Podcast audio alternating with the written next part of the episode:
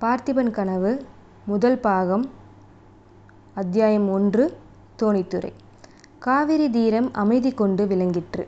உதய சூரியனின் செம்பொற் கிரகணங்களால் நதியின் செந்நீர் பிரவாகம் புன்னீரம் பெற்று திகழ்ந்தது. அந்த புண்ணிய நதிக்கு பொன்னி என்ற பெயர் அந்த வேளையில் மிக பொருத்தமாய் தோன்றியது. சுழிகள் சுழல்களுடனே விரைந்து சென்று கொண்டிருந்த அந்த பிரவாகத்தின் மீது காலை இளங்காற்று தவழ்ந்து விளையாடி இந்திரஜால வித்தைகளை காட்டிக் கொண்டிருந்தது. சின்னஞ்சிறு அலைகள் ஒன்றோடொன்று லேசாக மோதியபோது சிதறி விழுந்த ஆயிரமாயிர நீர்த்துளிகள் ஜாஜ்வல்யமான ரத்தினங்களாகவும் கோமேதங்களாகவும் வைரங்களாகவும் மரகதங்களாகவும் பிரகாசித்து காவிரி நதியை ஒரு மாயாபுரியாக ஆக்கிக் கொண்டிருந்தன. ஆற்றங்கரையில் ஆலமரங்கள் நெடுந்தூரத்துக்கு நெடுந்தூரம் விழுதுகள் விட்டு விசாலமாய்ப் படர்ந்திருந்தன. மரங்களில் பழைய இலைகள் எல்லாம் உதிர்ந்து புதிதாய்த் தளிர்விட்டிருந்த காலம். அந்த இளந்தளிர்களின் மீது காலை கதிரவனின் பொற்கிரணங்கள் படிந்து அவற்றைத் தங்கள் தகடுகளாகச் செய்து கொண்டிருந்தன. கண்ணுக்கெட்டிய தூரம் தண்ணீர் மயமாய் தோன்றிய அந்த நதியின் மத்தியில் வடகிழக்கு திசையிலே ஒரு பசுமையான தீவு காணப்பட்டது. தீவின் நடுவில் பச்சை மரங்களுக்கு மேலே கம்பீரமாகத் தலைதூக்கி நின்ற மாளிகையின் தங்க கலச தகதகவென்று ஒளிமயமாய் விளங்கிற்று. அந்த மனோகரமான காலை நேரத்தில் அங்கு எழுந்த பலவகை சத்தங்கள் நதிக நதிதீரத்தின் அமைதியை நன்கு எடுத்து காட்டவனவாக இருந்தது. விசாலமான ஆலமரங்களில் வாழ்ந்த பறவை இனங்கள் சூரியோதயத்துக்கு வரவேற்று பற்பல இசைகளை கீதங்களாக பாடின. அந்த இயற்கை சங்கீதத்துக்கு நதிக்கு பிரவாகத்தின் ஓ என்ற ஓசை ஸ்ருதி கொடுத்தது போல இருந்தது. உணவு தேடும் பொருட்டு வெளியே கிளம்புவதற்கு ஆயத்தமான பறவைகள் தம் சிறகுகளை அடித்து பறக்க ஆரம்பித்தன. தாய்ப்பறவைகள் குஞ்சுகளிடம் கொஞ்சிக் கொஞ்சி விடை பெற்றுக் கொண்டிருந்தன. ஆலமரங்களுக்கு நடுவே ஓங்கி வளர்ந்திருந்த அரசமரம் தன் இலைகளை சலசலவென்று ஓ ஓசைப்படுத்தி நானும் இருக்கிறேன் என்று தெரியப்படுத்திற்று. நதி ஓரத்தில் ஆழம் விழுதுகளின் கட்டி போட்டிருந்த தெப்பங்களை தண்ணீர் பிரவாகம் அடித்து கொண்டு போவதற்கு எவ்வளவோ வீரோவேசத்துடன் முயன்றது. அது முடியாமற் போகவே இருக்கட்டும் இருக்கட்டும் என்று கோபக்குரலில் இறைந்து கொண்டே இருந்தது. கரையில் சற்று தூரத்தில் ஒரு ஆலமரத்தின் அடியில் குடிசை வீடு ஒன்று காணப்பட்டது. அதன் கூரை வழியாக அடுப்பு புகை வந்து கொண்டிருந்தது. அடுப்பில் கம்பு அடை வேகும் வாசனையும் லேசாக வந்தது. குடிசையின் பக்கத்தில் கறவை எருமை ஒன்று படுத்து அசை போட்டுக் கொண்டிருந்தது. அதன் கன்று அருகில் நின்று தாய் அசை போடுவதை மிக்க ஆச்சரியத்துடனே உற்று நோக்கி கொண்டிருந்தது. டக் டக் டக் டக் டக் அந்த நதித்தீரத்தின் ஆழ்ந்த அமைதியைக் கலைத்துக்கொண்டு கொண்டு குளம் குளம்படியின் சத்தம் கேட்டது. டக் டக் டக் டக் டக் வர வர அந்தச் சத்தம் நெருங்கி வந்து கொண்டே இருந்தது இதோ வருகிறது. நாலு கால் பாய்ச்சலில் ஒரு கம்பீரமான குதிரை. அதன்மேல் ஆஜானுபாகுவான வீரன் ஒருவன் காணப்படுகிறான். வந்த வேகத்தில் குதிரையும் வீரனும் வியர்வையில் முழுகியிருந்தார்கள். தோணித்துறைக்கு வந்ததும் குதிரை நின்றது. வீரன் அதன் மேலிருந்து குதித்துக் கீழே இறங்கினான். குடிசைக்குள்ளே இளம்பெண் ஒருத்தி அடுப்பில் அடை சுட்டுக் கொண்டிருந்தாள். அருகில் திடகாத்திரமான ஒரு வாலிபன் உட்கார்ந்திருந்தான். தைத்த இளம் ஆலம் இலையில் போட்டிருந்த கம்பு அடையை கீரைக் குழம்புடன் ருசி பார்த்து சாப்பிட்டுக் கொண்டிருந்தான். ஒரு தடவை அவன் நாக்கைச் சப்பு கொட்டிவிட்டு அடிவள்ளி இன்னும் எத்தனை நாளைக்கு உன் கையால் கம்பு அடையும் கீரை குழம்பும் சாப்பிட்டு எனக்கு கொடுத்து வைத்திருக்கிறதோ தெரியவில்லை என்றான். ம். தினம் விடிந்தால் இதே இப்படித்தான் நீ புலம்பிக் கொண்டிருக்கிறாய். இன்னொரு தடவை சொன்னால் இதோ இந்த அடுப்பை வெட்டி காவிரியில் போட்டு விடுவேன் பார் என்றாள் அந்த பெண். நான் விளையாட்டுக்கு சொல்லவில்லை வள்ளி. மகாராஜாவும் மகாராணியும் நின்று பேசிக் கொண்டிருந்ததை கேட்டேன். யுத்தம் நிச்சயமாக வரப்போகிறது என்றான் அந்த வாலிபன். யுத்தம் வந்தால் உனக்கு என்ன என்றுதான் கேட்கிறேன். உன்னை யார் யுத்தத்துக்கு அழைக்கிறார்கள்? உன் பாட்டுக்கு படகோட்டிக் கொண்டு இருந்து வேண்டியதுதானே? அதுதான் இல்லை. நான் மகாராஜாவின் காலில் விழுந்து கேட்டுக்கொள்ளப் போகிறேன். என்னையும் யுத்தத்துக்கு அழைத்து கொண்டு போகச் சொல்லி நான் உன் காலில் விழுந்து என்னையும் உன்னோடு அழைத்து கொண்டு போ என்று சொல்லப் போகிறேன் அதற்கு உனக்கு இஷ்டமில்லாவிட்டால் காவேரி ஆற்று போனவனை எடுத்து காப்பாற்றியவனா காவேரி ஆற்றோடு போனவளை எடுத்து காப்பாற்றினாயோ இல்லையோ? மறுபடியும் அந்த காவேரியிலே இழுத்து போ விட்டு விட்டு போய்விடு. அதுதான் சரி வள்ளி சோழ தேசம் இப்போது அப்படித்தான் ஆகிவிட்டது. பெண் பிள்ளைகளும் யுத்தத்துக்கு போக வேண்டியது. ஆண் பிள்ளைகள் வீட்டுக்குள் ஒளிந்து கொண்டிருக்க வேண்டியது. இரு இரு. குதிரை வருகிற சத்தம் போல் கேட்கிறதே. ஆம். அந்த சமயத்தில்தான் டக் டக் டக் என்று குதிரை காலடியின் சத்தம் கேட்டது. அந்த சத்தத்தினால் அவ்வாலிபனின் உடம்பில் ஒரு துடிப்பு வந்தாயிற்று அப்படியே எச்சிற்கையோடு எழுந்தான். வாசற்புறம் ஓடினான். அங்கே அப்போது குதிரை மீதிருந்து இறங்கிய வீரன் பொன்னா மகாராஜாவுக்கு செய்தி கொண்டு வந்திருக்கிறேன். சீக்கிரம் தோணியை எடு என்றான். பொன்னன் தோ வந்துவிட்டேன் என்று சொல்லிவிட்டு உள்ளே ஓடினான். அச்சமயம் வள்ளி சட்டுவத்தில் இன்னொரு அடை தட்டுவதை மாவை எடுத்து கொண்டிருந்தாள். வள்ளி உறையூரிலிருந்து செய்தி கொண்டு வந்திருக்கிறான் அவசரம் செய்தியாம் நான் போய் வருகிறேன் என்றான் பொன்னன். நல்ல அவசர செய்தி. அரை வயிறு கூட நிரம்பிராதே எனக்கு பிடிக்கவே இல்லை என்று வள்ளி முகத்தை திருப்பி கொண்டாள். அதற்கென்ன செய்கிறது வள்ளி? அரண்மனை சேவகம் என்றால் சும்மாவா? என்று பொன்னன் சொல்லிக்கொண்டே அவளுடைய சமீபம் சென்றான். கோபம் கொண்ட அவளது முகத்தை தன் கைகளால் க திருப்பினான் வள்ளி புன்னையுடன் தன் முகத்துக்கு மேல் விழுந்திருந்த கூந்தலை இடது கையால் எடுத்து சுருகி போட்டுக்கொண்டு சீக்கிரம் வந்து விடுகிறாயா? என்று சொல்லிவிட்டு பொன்னனை அண்ணாந்து பார்த்தாள். பொன்னன் அவளுடைய முகத்தை நோக்கி குனிந்தான். அப்போது வெளியிருந்து எத்தனை நேரம் பொன்னா? என்று கூச்சல் கேட்கவே பொன்னன் திடுக்கிட்டவனாய் இதோ வந்துவிட்டேன் என்று கூச்சல் இட்டுக்கொண்டு வெளியே ஓடினான். அத்தியாயம் இரண்டு ராஜ குடும்பம் பொன்னன் போன பிறகு வள்ளி வீட்டு காரியங்களை பார்க்க தொடங்கினாள். குடிசையை மெழுகு செய்து சுத்தம் செய்தாள். மரத்தடியில் கட்டியிருந்த எருமை மாட்டை கறந்து கொண்டு வந்தாள். பிறகு காவிரியில் மரக்கிளைகள் தாழ்ந்திருந்த ஒரு இடத்தில் இறங்கி குளித்துவிட்டு வந்தாள். சேலை மாற்றிக்கொண்டு பிறகு மறுபடியும் அடுப்பு மூட்டி சமையல் செய்தா வள்ளி. ஆனால் அவளுடைய மனது என்னமோ பரபரவென்று அலைந்து கொண்டிருந்தது. அடிக்கடி குடிசை வாசலுக்கு வந்து தன்னுடைய கரிய பெரிய கண்களை சுழற்றி நாலாபுறமும் பார்த்துவிட்டு உள்ளே போனாள். ஏதோ விசேஷ சம்பவங்கள் நடக்கப் போகின்றன என்ற ஆவலுடன் எதிர்பார்த்தவளாய் தோன்றினாள். அவள் எதிர்பார்த்தது வீண் போகவில்லை. சற்று நேரத்துக்கெல்லாம் உறையூர் பக்கத்திலிருந்து பத்து பதினைந்து குதிரை வீரர்கள் வந்தார்கள். அவர்களுக்கு மத்தியில் அழகாக அலங்கரிக்கப்பட்ட இரண்டு வெள்ளை புறவிகளும் ஒரு தந்த பல்லக்கும் வந்தன. அந்த வெண்புறவிகளின் மேல் யாரும் வீட்டிருக்கவில்லை பல்லக்கும் வெறுமையாகவே இருந்தது. திடகாத்திர தேகிகளான எட்டு பேர் பல்லக்கை சுமந்து கொண்டு வந்தார்கள். எல்லோரும் தோணித்துறைக்கு சற்று தூரத்தில் வந்து நின்றார்கள். பல்லக்கை கீழே இறக்கப்பட்டது. குதிரை மீதிருந்தவர்களும் கீழே இறங்கி குதிரைகளை மரங்களில் கட்டினார்கள். இதையெல்லாம் குடிசை வாசலில் நின்று வள்ளி கண்கொட்டாமல் பார்த்து கொண்டிருந்தாள் அவள் அப்படி நிற்பதை பார்த்த வீரர்களில் ஒருவன் அண்ணே வள்ளியிடம் தண்ணீர் வாங்கி கொடுத்து விட்டு வரலாமா? என்றான். அடே வேலப்பா காவிரி நிறைய நன் தண்ணீர் போகிறதே. வள்ளியிடம் என்னத்திற்கு தண்ணீர் கேட்கப் போகிறாய்? என்றான் மற்றவன். இருந்தாலும் வள்ளியின் கையால் தண்ணீர் குடிப்பது போல ஆகுமா அண்ணே? இப்படி பேசிக்கொண்டே இருவரும் குடிசை அருகில் வந்து சேர்ந்தார்கள். வள்ளி கொஞ்சம் தாகத்துக்கு தண்ணி தருகிறாயா? என்று கேட்டான் வேலப்பன். வள்ளி உள்ளே விரைவாக சென்று சட்டியில் மோர் எடுத்து கொண்டு வந்து இரண்டு பேருக்கும் கொடுத்தாள். அவர்கள் குடிக்கும்போதே மகாராஜா இன்றைக்கு உறையூருக்கு போகிறாராமே ஏன் இவ்வளோ அவசரம்? இந்த மாதமெல்லாம் அவர் வசந்த மாலையில் இருப்பது தானே வழக்கம்? என்றாள் வள்ளி.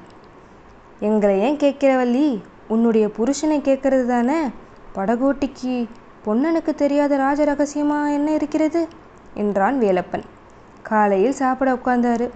அதற்குள்ள அவசரமாக ஆள் வந்து மகாராஜாவுக்கு செய்தி கொண்டு போகணும்னு சொல்லவே எழுந்து போயிட்டாரு. சரியா சாப்பிட கூட இல்லையே என்றாள் வள்ளி.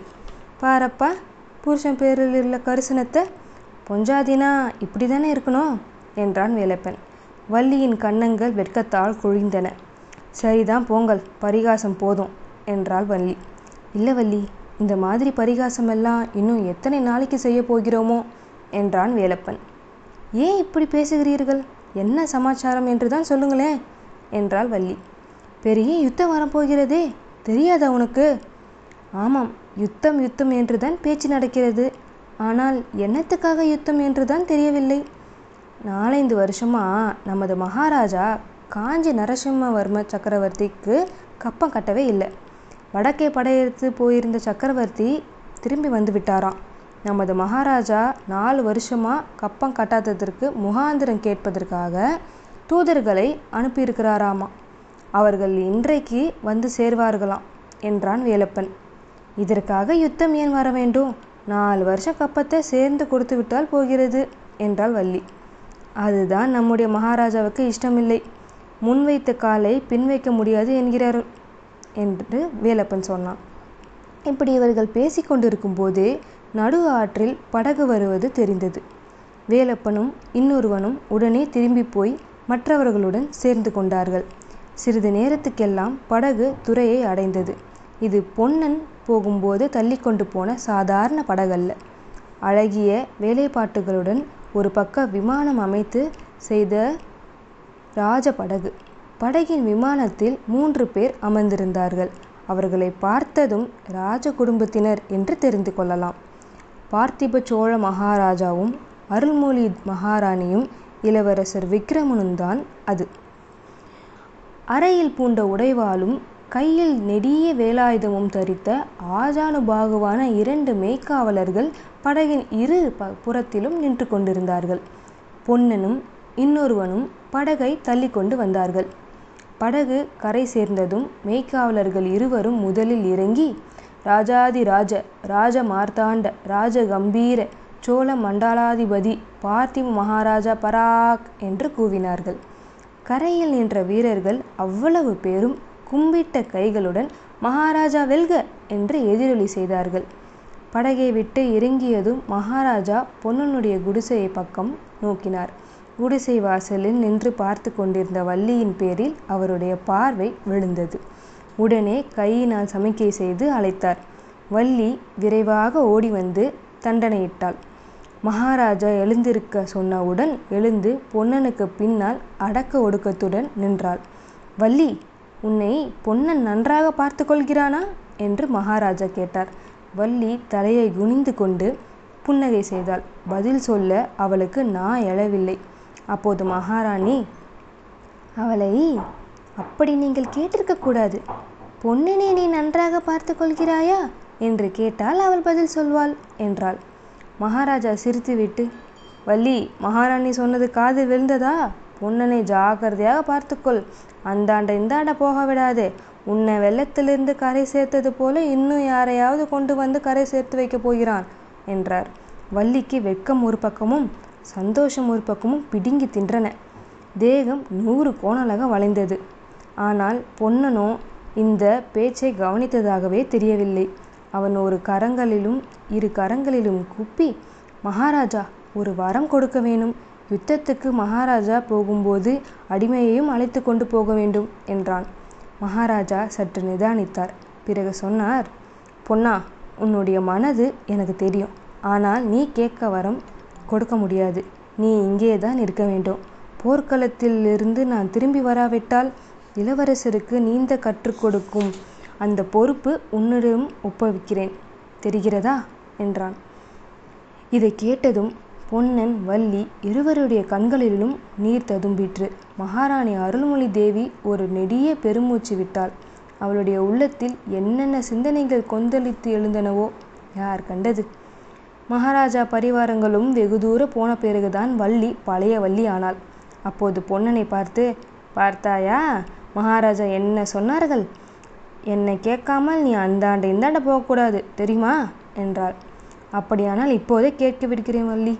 இன்று மத்தியானம் நான் உறையூர் போக வேணும் என்றான் பொன்னன். உறையூரில் என்ன? என்று கேட்டாள் வள்ளி. இன்றைக்கு பெரிய விசேஷமெல்லாம் நடக்கப் போகிறது. காஞ்சியிலிருந்து கப்பம் கேட்பதற்காக தூதர்கள் வரப்போ போகிறார்களாம். மகாராஜா முடியாது என்று சொல்ல போகிறாராம். நான் கட்டாயம் போக வேணும் வள்ளி என்றான் பொன்னன். அப்போது வள்ளி இரு கரங்களையும் குவித்து குரலை பொன்னன் குரல் போல் மாற்றிக்கொண்டு மகாராஜா எனக்கு ஒரு வரம் கொடுக்க வேணும். மகாராஜா யுத்தத்துக்கு போனால் அடிமையும் அழைத்து போக வேணும் என்றாள். ச போ. இப்படி நீ பரிகாசம் செய்வதாயிருந்தால் நான் போகவே இல்லை என்றான் பொன்னன். இந்த உறுதியுடனேயே பொண்ணு சாவகாசமாய் காவிரி ஆற்றில் இறங்கி நீந்தி கும்மாலம் போட்டு கொண்டிருந்தான். ஆனால் கொஞ்ச நேரத்துக்கெல்லாம் டக் டக் டக் டக் என்று குதிரைகளில் குழம்பும் சத்தம் கேட்டதும் அவனுக்கு சொல்ல முடியாத பரபரப்பு உண்டாயிற்று. கரையேறி ஓடி வந்து பார்த்தான்.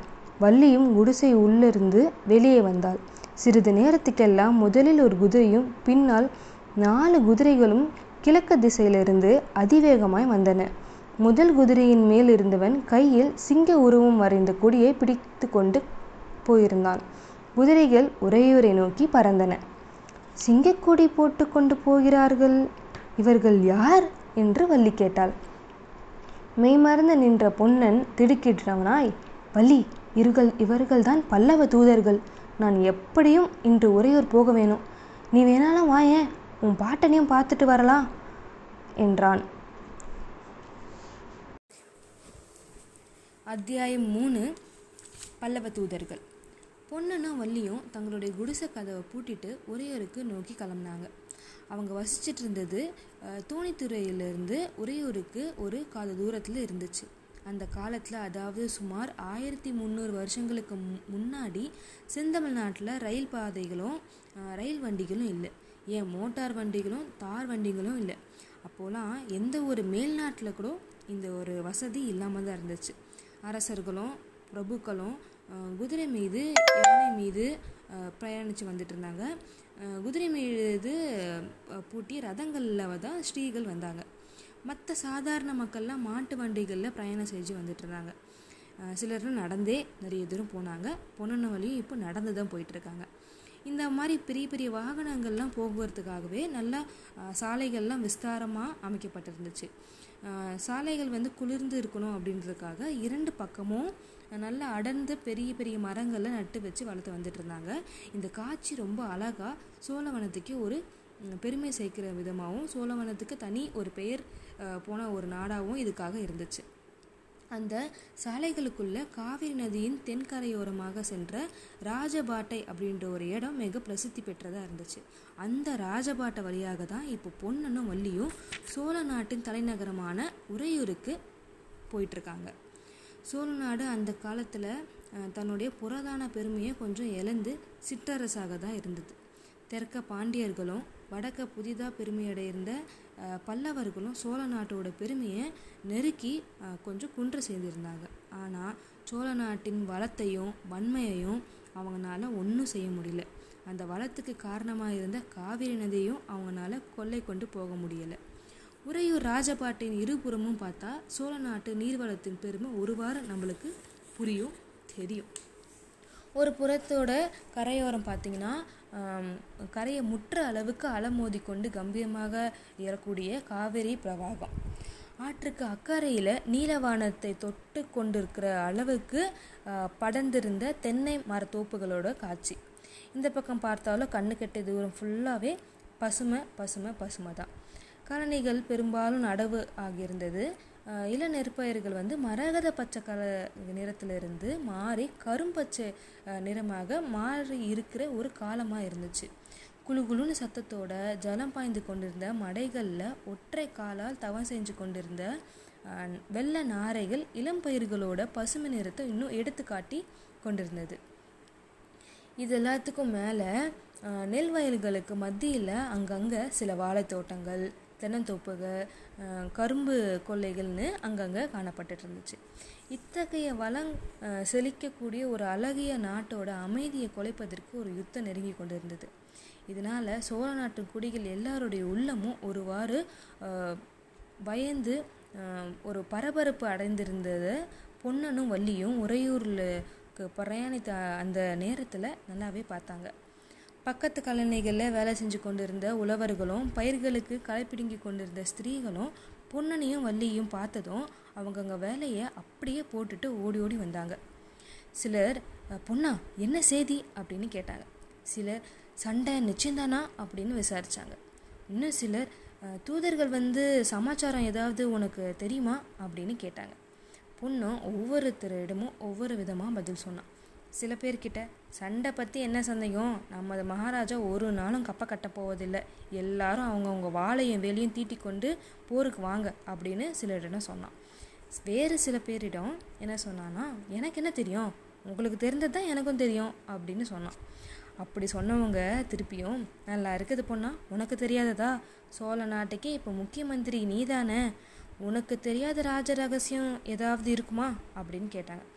இப்படிலாம் கேட்கும்போது நம்ம பொண்ணை உள்ளே உள்ள என்ன நினச்சானோ என்னவோ ஆனால் வள்ளி அவள் அடைஞ்ச பெருமையை சொல்லவே முடியாது. ஆனால் வேறு சிலர் என்ன கேட்டாங்கன்னா பொண்ணா மகாராஜா யுத்தத்துக்கு போனால் நீயும் போவியா? அப்படின்னு கேட்டாங்க. இல்லை போக மாட்டியா? அப்படின்னும் கேட்டாங்க. இதை கேட்டதும் வள்ளிக்கு ரொம்ப எரிச்சலாயிருச்சு. அவங்கக்கிட்ட ஏதோ என் இஷ்டமா எல்லாம் மகாராஜா இஷ்டம் அப்படின்னு பொண்ணை சொல்லிட்டான். என்னதான் அவங்கக்கிட்ட அப்படி சொன்னாலும் அவன் மனசில் வேற ஒரு எண்ணம் ஓடிட்டு இருந்துச்சு. உடனே வள்ளியை பார்த்து பார்த்தாயா வள்ளி நான் யுத்தத்துக்கு போகாமல் இருந்தால் நன்னா இருக்குமா?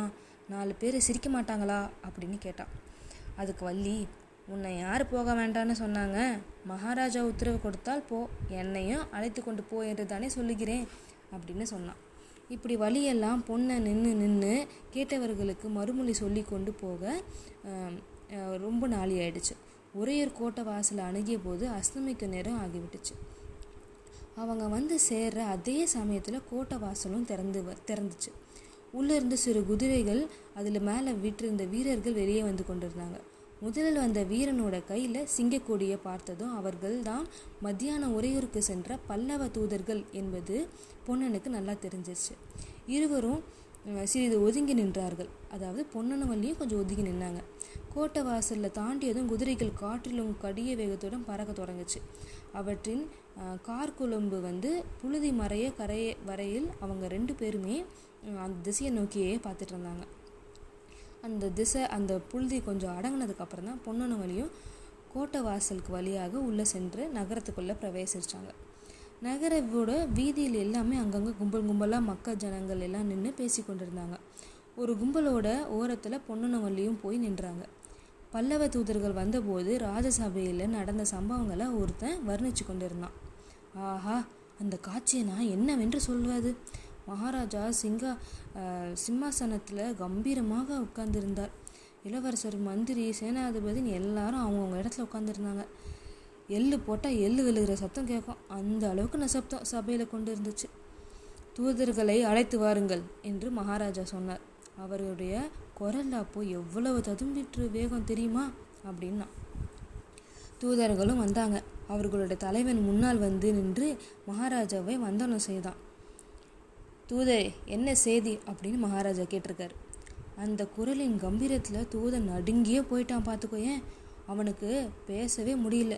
தட்டு தடுமாறி கொண்டே திரிலோக சக்கரவர்த்தி காஞ்சி மண்டலாதிபதி சத்ரு சம்ஹார நரசிம்ம வர்ம பல்லவ ராயருடைய தூதர்கள் நாங்கள் என்று அவன் ஆரம்பிக்கும் போதே நம்முடைய அரண்மனை விதூஷணன் குறுக்கிட்டான். தூதரே நிறுத்தம்.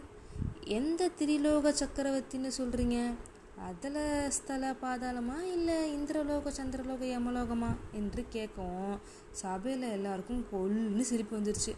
தூதம் பாடு திண்டாட்டமாக போயிடுச்சு. அவனுடைய உடம்பு ரொம்ப நடுங்கிடுச்சு. நாவும் குளற ஆரம்பிச்சிருச்சு. மெதுவாக ஒரு வழியாக சமாளிச்சுட்டு தங்கள் பாட்டனார் காலம் முதல் ஆண்டுதோறும் கட்டி வந்த கப்பத்தை சென்ற வருஷமாக மகாராஜாவுக்கு கட்டவில்லையாம். ஒரு ஆறு வருஷமாக கட்டவில்லையாம். அதற்கு முகாந்திரம் கேட்டு சக்கரவர்த்தி கட்டளை அனுப்பியிருக்கிறார் அப்படின்னு அவன் சொல்லி முடித்தான் ஆஹா அப்போது நமது மகாராஜாவின் தோற்றத்தை பார்க்கணுமே. தூதரே உங்கள் சக்கரவர்த்தி கேட்டிருக்கும் முகாந்திரத்தை போர் முனையில் தெரிவிப்பதாய் போய் சொல்லும் என்றார். எனக்கு அப்போது உடம்பே நடுங்கிடுச்சுன்னா பார்த்துக்கோங்களேன். அப்படியே சிலிர்த்து போயிடுச்சு.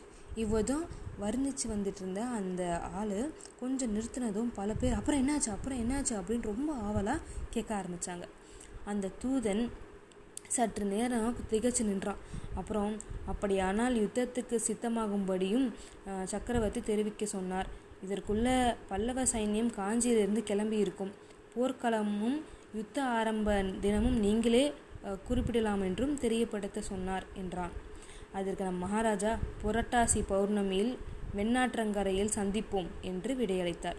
உடனே சபை அன்பரும் வெற்றிவேல் வீரவேல் அப்படின்னு வீர கர்ஜனை புரிஞ்சாங்க. இதை கேட்டதும் அந்த கும்பலில் இருந்த எல்லாருமே வெற்றிவேல் வீரவேல் என்று முழக்கிட்டாங்க பொன்னனும் உரத்த குரலில் அந்த மாதிரி சொல்லிட்டு வீர முழக்கம் செஞ்சு விட்டு வள்ளியை அழைத்து கொண்டு மேலே சென்றான். இதற்குள்ளே ஒரு வழியை இருட்டிடுச்சு. மென்மேகங்களால் திரையிடப்பட்ட சந்திரன் மங்களாக பிரகாசித்து கொண்டிருந்தது. ஒவ்வொரு வீதி முனையிலையும் நட்டு இருந்த கல் தூணின் மேலே பெரிய அகல் விளக்குகள் இருந்தன. அவை ஒவ்வொன்றும் கொளுத்துப்பட்டதும் புகை விட்டு கொண்டு வெறிய ஆரம்பித்தன. திடீரென்று எங்கேயோ உயரமான இடத்துலேருந்து பேரிகை முழக்கம் கே கேட்ட தொடங்குச்சு. தம் தம் தம் அப்படின்ற ஒரு கம்பீரமான சத்தம் வானவெளியில் எட்டுற திக்கிலும் பரவி அதம் தம் தம் அப்படின்ற ஒரு பிரதி துணியில் உண்டாக்குச்சு. உரையன் மண்டபங்களுக்கும் மாட மாளிகளுக்கும் கோபுரங்களுக்கும் கோட்டை வாசல்களுக்கும் சேர்ந்த ஏக காலத்தில் அங்கங்கே எதிரொலியாக அதம் தம் தம் அப்படின்ற ஒரு சத்தம் கேட்டுச்சு. சற்று நேரத்துக்கெல்லாம் அந்த சத்தம் யுத்தம் யுத்தம் என்று கேட்க தொடங்கிடுச்சு. இடி முழக்கம் போன்ற அந்த பேரிகை ஒளியை கேட்டதும் பொண்ணனுடைய உடம்பு மயிர்கூச்சம் போட்டுருது. அவனுடைய ரத்தம் கொதிச்சுது. நரம்பு எல்லாம் புடைச்சு கொண்டு வெளியே வர மாதிரி இருந்துச்சு. வள்ளியோ இந்த சத்தத்தை கேட்டு கொஞ்சம் நடுங்கி போனான். இது என்ன சத்தம் இது? இது மாதிரி ஒரு ஓசையை இதுவரையும் நான் கேட்டதே இல்லையே அப்படின்னு கே சொன்னான். யுத்த பேரையை முழங்குகிறதுமா? என்று பொன்னன் சொன்னான். அவனுடைய குறைகளை கேட்டு திடுக்கிட்ட வள்ளி ஐயோ உனக்கு என்ன ஒன்றும் இல்லை வள்ளி ஒன்றும் இல்லை.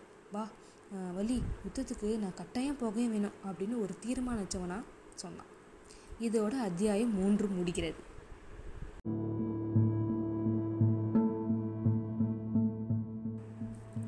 அத்தியாயம் நான்கு பாட்டனும் பேத்தியும். ஒரே ஒரு கம்மாள தெருவில் ஒரு வீட்டுக்குள்ளே நுழைஞ்சாங்க பொன்னனும் வள்ளியும். கதவு சாத்தி இருந்துச்சு தாத்தா அப்படின்னு வள்ளி கூப்பிட்டா சற்று நேரத்துக்கெல்லாம் கதவு திறந்துச்சு. திறந்தவர் ஒரு வயசானவர். வா வள்ளி வாங்க மாப்பிள்ள என்று வரவேற்றார். பிறகு வீட்டிலிருந்து நோக்கி கிளவி இங்கே வா யார் வந்திருக்கா பாரு அப்படின்னு சொன்னார். மூணு பேரும் வீட்டுக்குள்ளே போனாங்க. யார் வந்திருக்கிறது என்று கேட்டுக்கொண்டே அங்கே உள்ளேருந்து ஒரு வயசானவங்க கிளவி ஒருத்தங்க வந்தாங்க. வள்ளியும் பொன்னனையும் பார்த்ததும் பல்லில்லாத வாயினாலும் நல்லா புன்னகை புரிஞ்சு தன் மகிழ்ச்சியை தெரிவித்தாங்க வள்ளியை கட்டி கொண்டு சுகமாக இருக்கியா கண்ணு? அவர் சுகமாக இருக்கிறாரா? என்று கேட்டார் பொன்னன் தாத்தா உங்கள் பேத்தியை கொண்டு வந்து ஒப்புவித்து விட்டேன். நான் கொஞ்சம் வெளியே போயிட்டு வருகிறேன். கிளம்புனதுக்கு வந்ததும் வராதுமா எங்கே போங்குறீங்க? மகாராஜா பார்க்க போகிறேன் அப்படின்னு பொன்னன் சொன்னான். மகாராஜா இப்போது அரண்மனையில் இல்லையே மலைக்கு போயிருக்கார். இங்கே வா காட்டுறேன் என்று கிழவன் அவர்களை வீட்டு முற்றத்துக்கு அழைத்து போனார். முற்றத்திலிருந்து அவர் காட்டிய திக்கில் எல்லாரும் பார்த்தாங்க. உச்சிப்பிள்ளையார் கோவில் தீபம் எரிஞ்சிட்டு இருந்துச்சு அங்கிருந்து தீவர்த்திகளுடன் சிலர் இறங்கி வருவது தெரிந்தது. இறங்கி வந்து தீவர்த்திகள் வழியில் ஒரு இடத்தில் சிறிது நின்றார்கள். அங்கே நின்று என்ன பார்க்கிறார்கள் என்று வள்ளி கேட்டார் மகேந்திர சக்கரவர்த்தியோட சிலை அங்கே இருக்கிறது இல்லையா? மகாராஜா இளவரசுக்கு அதை பற்றி சொல்லி அதை காமிச்சிட்ருக்காருன்னு நினைக்கிறேன் என்று கிழவன் சொன்னான். அவர்கள் தான் இறங்கி வருகிறார்களே தாத்தா. நான் அரண்மனை வாசலுக்கு போகிறேன். இன்று ராத்திரி மகாராஜாவை எப்படியாச்சும் நான் பார்த்தாக வேண்டும் அப்படின்னு சொல்லிக்கொண்டு பொண்ணை வெளியே கிளம்பினான். கிழவன் அவனோட வாசல் வர வந்து ரகசியம் பேசும் குரல்ல பொண்ணா ஒரு முக்கியமான சமாச்சாரம். மகாராஜாவிடம் நீ தான் சொல்லணும். மாரப்ப பூபதி விஷயத்தில் கொஞ்சம் ஜாக்கிரதையாகவே இருக்க சொல்லு. அதை அந்தரமாக அந்தரங்கமாக அவருக்கு சொல்ல வேணும். மாரப்ப பூதியை பற்றி என்ன சொல்லணும்? ஏன் இப்படி? அப்படின்னு பொண்ணை கேட்டான். அதெல்லாம் அப்புறம் சொல்கிறேன் மகாராஜாவை காதில் எப்படியாவது இந்த செய்தியை போட்டுடு அப்படின்னு கிழவன் சொன்னார். கிளவி விருந்தாளிங்களுக்கு சமையல் செய்வதற்காக உள்ளே போனால் பாட்டனும் பேத்தியும் முற்றத்தில் உட்கார்ந்தார்கள். திடீரென்று வள்ளி ஐயோ தாத்தா இதெல்லாம் என்ன? என்று கேட்டார். முற்றத்தோட ஒரு பக்கத்தில் உலைக்களம் இருந்தது. அதன் அருகில் இருந்த கத்தியும் வாள்களும் வேல்களும் அடங்கியிருந்துச்சு. அதையெல்லாம் பார்த்து தான் வள்ளி அவ்விதமாக கூச்சலிட்டான். என்னவா? வாழும் வேலும் சூழும் தான். நீ எங்கே பார்த்துருக்க போகிற? முன் காலத்துலலாம் இதெல்லாம் என்னத்துக்கு தாத்தா? என்ன என்னத்திற்காகவா? ம் கோயிலில் வைத்து தூபதியம் காட்டி கண்ணை தொட்டு போட்டு கொள்வார்களுக்கு தான் அதுக்கு தான் கேள்வியை பாரு கேள்வியை. தேங்காய் குலை சாய்ப்பது போல எதிராளிகளோட தலையை வெட்ட சாய்க்கிறதுக்காக ஆளும் பகைவர்களோட வயிற்றை கிழிச்சு குடலை எடுத்து மாலையா போட்டு கொள்கிறதுக்காக வேலும். புரிஞ்சுதா? ஐயோ இது கேட்கும் போதே எனக்கு பயமா இருக்கே அப்படின்னு வள்ளி சொன்னான். அதுக்கு தாத்தா இன்னும் கொஞ்ச நாள் போனால் இந்த நாட்டு ஆண் பிள்ளைகள் கூட உன்னை போல தான் அப்படி ஆகிடுவாங்க. வாழையும் வேலையும் கொண்டு என்ன செய்கிறது என்று கேட்க ஆரம்பிச்சிருவாங்க போல இருக்கு. வள்ளி இதை கே இது கேளு. என்னுடைய பாட்டன் முப்பாட்டன் காலங்களில் எல்லாம் எப்படி இருக்கும் தெரியுமா? அப்போது அஹ், கொள்ளு பட்டறையில் எல்லாம் வாழும் வேலும் சூலமும் செய்து வண்ணமாகவே இருப்பார்களாம். ஒவ்வொரு பட்டணத்திலும் கம்மாள திருதான் எப்போதும் ஜெய ஜெயன்னு இருக்குமா ராஜாக்களும் ராஜகுமாரவர்களும் சேனாதிபதிகளும் கம்மாள தெருவை தேடி வந்து கொண்டிருப்பார்களாம். என் அப்பன் காலத்திலே இதெல்லாம் போய்விட்டுச்சு. வாழக்கொல்லை அரிவாள்களும் வண்டி கடையாணிகளும் வண்டி மாட்டு தார்குச்சிகளும் செய்து கமாலன் வயிற்று வளர்க்கும் பொழப்பாகிடுச்சு.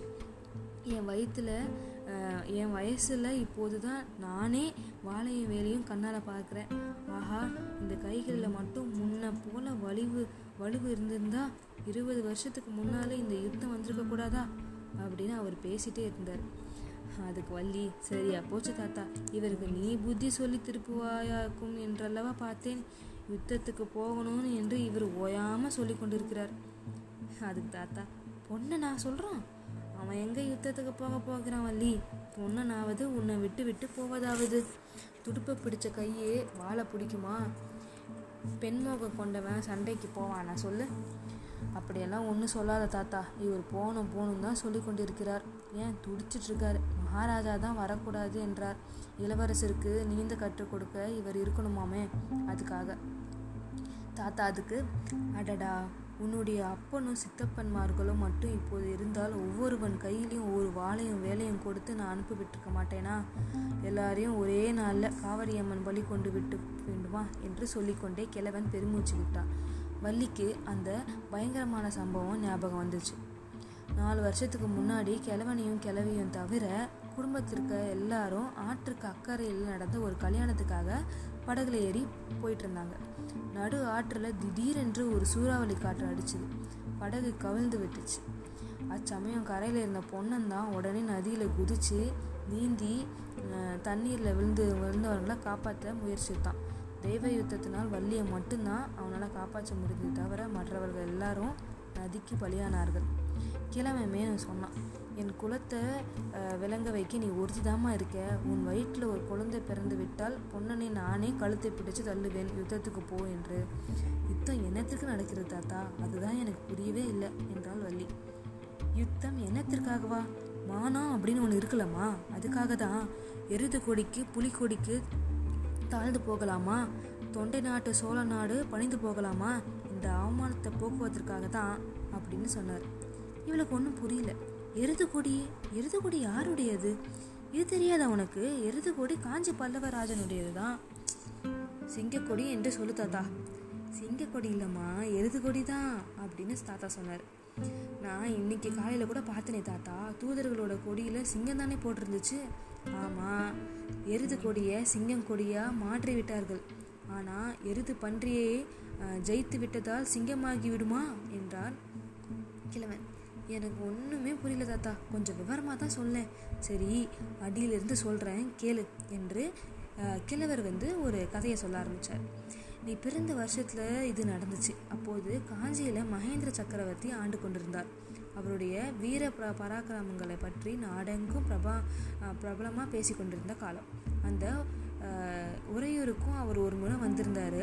அவர் விஜயத்தோட ஞாபகார்த்தமாக தான் நம்மளோட மலையில் அவருடைய ஒரு சிலையும் அமைக்கப்பட்டிருந்துச்சு. இப்படி இருக்கிற சமயத்தில் வடக்குல இருந்து ஒரு வாதாபியின் அரசன் புலிகேசி அப்படின்ற ஒரு அரசன் பெரிய படையை திரட்டி கொண்டு தென்னாட்டின் மேல் படையெடுத்து வந்தான். சமுத்திரம் பொங்கி வருவது போல அந்த அந்த சைனியத்தை யுத்தங்களை யுத்தத்தில் நின்று போர் செய்ய மகேந்திரனோட சக்கரவர்த்தி தைரியம் வரவில்லை. காஞ்சி கோட்டைக்குள்ள சைனியத்துடன் பதுங்கி கொண்டார். கோட்டையை கொஞ்ச காலம் முற்றுகையிட்ட பார்த்தான் புலிகேசி. அதில் பயனில்லாமல் போகவே தெற்கு திக்கி நோக்கி வந்தான். நமது கொள்ளிடத்து அக்கறையை வந்து விட்டான். அப்பப்பா அப்போது இந்த உறையூர் பட்ட பாட்டை என்னன்னு சொல்றது? நமது பார்த்திவ மகாராஜா அப்போது பட்டத்துக்கு வந்து கொஞ்ச நாள் தான் ஆயிருந்துச்சு. புலிகேசியை எது எதிர்க்க பலமான ஆயுதங்களை செஞ்சு கொண்டிருந்தார். இதற்குள்ள வடக்கில் புலிகேசியோட ராஜ்யத்துக்கே ஏதோ ஆபத்து வந்ததுனால புலிகேசி கொள்ளிடத்தை தாண்டவே இல்லாமல் திரும்பி போயிட்டான். போகும்போது அந்த கிராதகனும் அவனுடைய ராட்சச சைனியங்களும் செய்த அட்டுழியங்களை அளவே இல்லை. ஊர்களுக்கெல்லாம் சூறையாடி கொண்டு தீய வச்சு கொண்டு போனார்கள்னு சொல்லுவாங்க.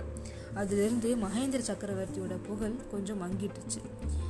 சலுக்கரின் பன்றி கொடிக்கு பல்லவரின் ரிஷப கொடி பயந்து விட்டுச்சு அப்படின்ற ஒரு நிலைமையும் ஜனங்க பேச தொடங்கினாங்க. இந்த அவமானத்துக்கு பிறகு மகேந்திர சக்கரவர்த்தி ரொம்ப நாள் உயிர் வாழவும் இல்லை. அவர் இறந்துட்டார். அவருக்கு அப்புறமா நரசிம்ம சக்கரவர்த்தி பட்டத்துக்கு வந்தார். இவர் பட்டத்துக்கு வந்ததுலேருந்து புலிகேசியை பழிக்கு பழி வாங்கணும். பல்லவ குலத்துக்கு ஏற்பட்ட அவமானத்தை போக்க வேணுன்றதுல ரொம்ப உறுதியாகவும் ஆயுதங்களை செஞ்சு கொண்டிருந்தார். கடைசியில் ஆறு வருஷங்களுக்கு முன்ன பெரிய சைன்யத்தை திரட்டி கொண்டு வடக்க போனார். புலிகேசியை போர்க்களத்தில் கொன்று வாதாபி நகரையும் தீ வச்சு கொளுத்தி சம்பா சாம்பலாக்கி திரும்பி வந்தார். இந்த பெரிய வெற்றியின் ஞாபகார்த்தமாகத்தான் பல்லவர்களோட ரிஷப கொடிய நரசிம்ம சக்கரவர்த்தி சிங்கக்கொடியாக மாற்றிவிட்டார். அவர் திரும்பி வந்த இப்போது ஒரு மாதம் தான் ஆகிறது வள்ளி. அதற்குள்ள அப்படின்னு ஆரம்பித்தார் இத்தனை நேரம் கவனமாக கேட்டுக்கொண்டிருந்தவள் அப்பேற்பட்ட சக்கரவர்த்தியுடன் நமது மகாராஜா எதற்காக யுத்தம் செய்ய போகிறார் தாத்தா? அவருடன் சிநேகமாக இருந்தால் என்ன? என்று கேட்டார் அட பைத்தியக்காரி! என்று கிழவன் மறுமொழி சொல்ல ஆரம்பித்தான். அப்போது வீதியில் குதிரை சத்தம் வரம் குதிரை வந்த சத்தம் கேட்டது. அந்த வீட்டின் வாசலிலே தான் வந்து நின்றது. வீரபத்ராச்சாரி! என்று யாரோ அதிகார குரலில் கூப்பிட்டார்கள். உடனே கிழவன் அந்த சண்டாளன் மாடப்ப பூபதி வந்து விட்டான் வள்ளி நீ அவன் கண்ணில் படக்கூடாது. சமயக்கட்டுக்குள்ளே போ. அவன் தொலைந்ததும் உன்னை கூப்பிடுறேன். அப்படின்னு சொன்னார்.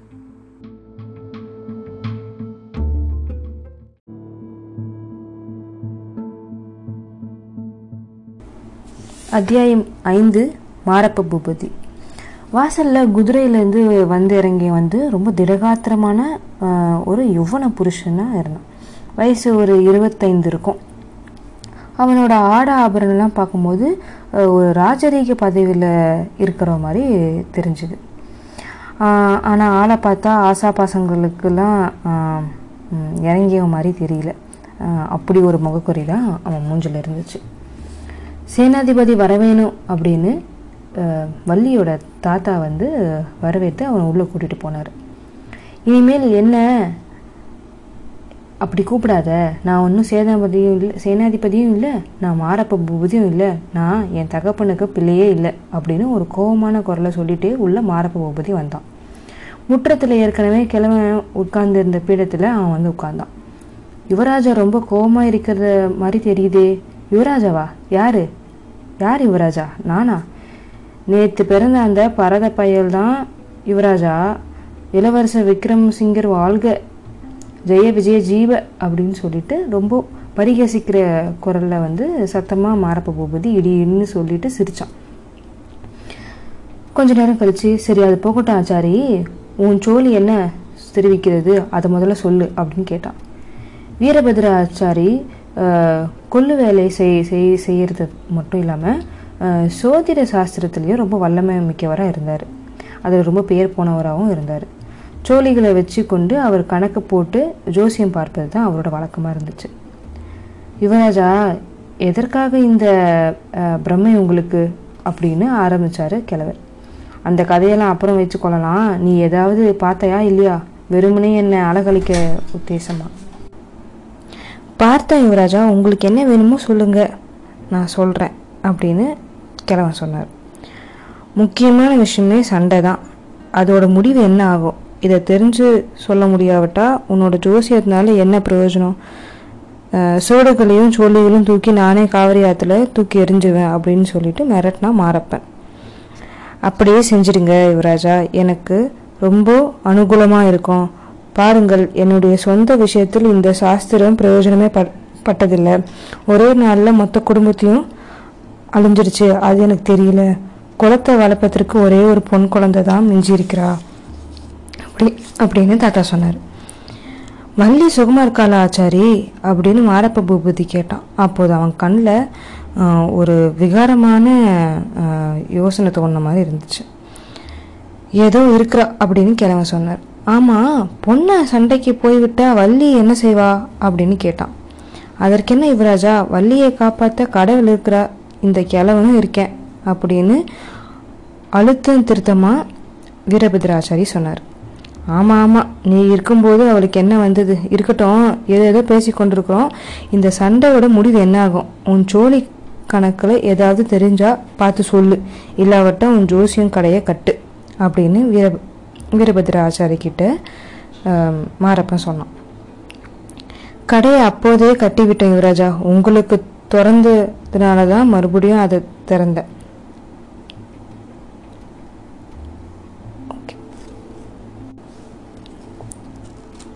திறந்ததில் என்ன தெரிஞ்சுது? அதை சொல்லு அப்படின்னு சொன்னான்.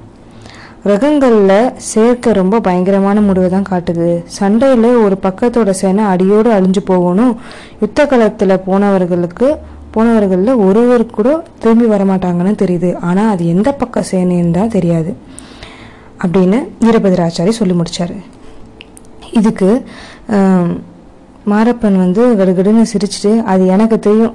எந்த பக்கம் சேனை அழியுன்றது சொல்வதற்கு நீ தேவையில்லை. உன் சோழியும் வேண்டாம். திரும்பி வராமல் நிர்மூலமாக போகிறது சோழ சைன்யம்தான் அந்த பெரும் புண்ணியத்தை தான் உங்கள் பார்த்திப சோழ மகாராஜா கட்டிக்கொள்ள போகிறார் அப்படின்னு சொன்னார்.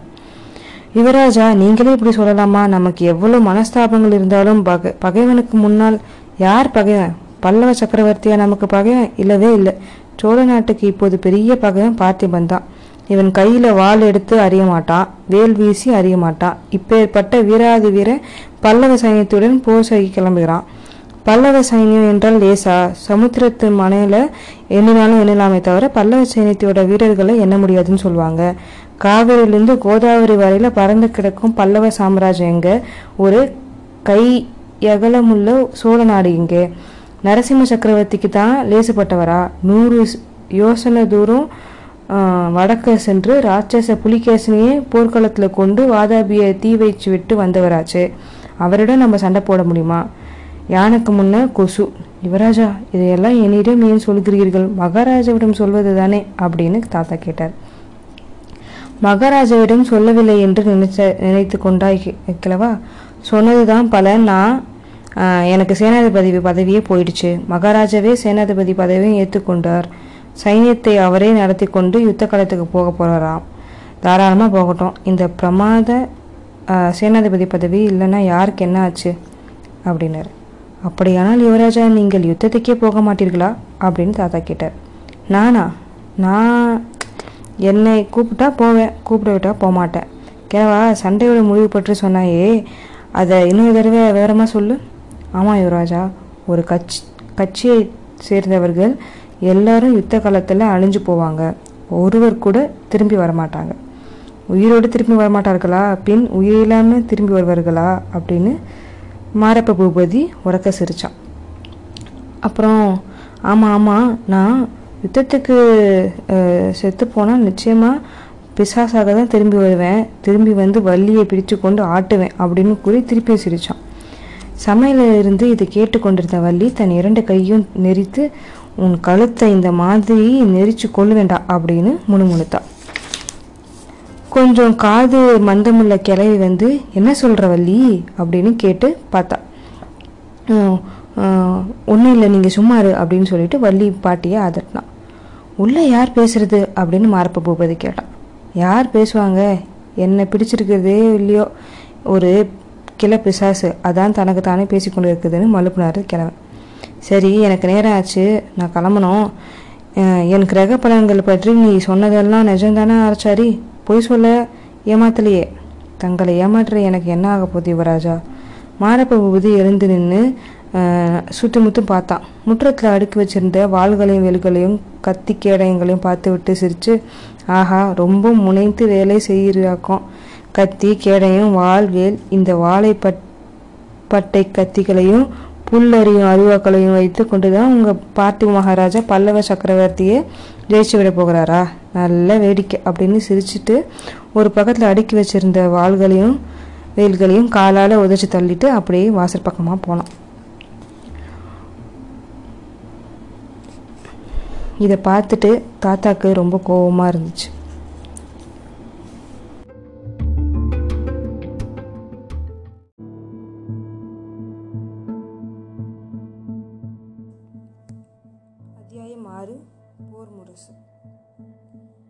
வாசலேருந்து குரும் குதிரை கிளம்பி போன சத்தம் கேட்டதும் உள்ளேருந்து வள்ளி முற்றத்துக்கு வந்தான்.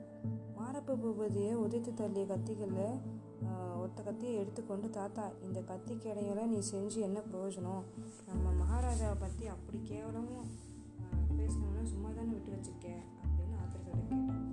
ஏன் வள்ளி உனக்கு இவ்வளோ கோபம்? நீ சொன்னது தானே நமது பழைய சேனாதிபதியும் சொன்னார்.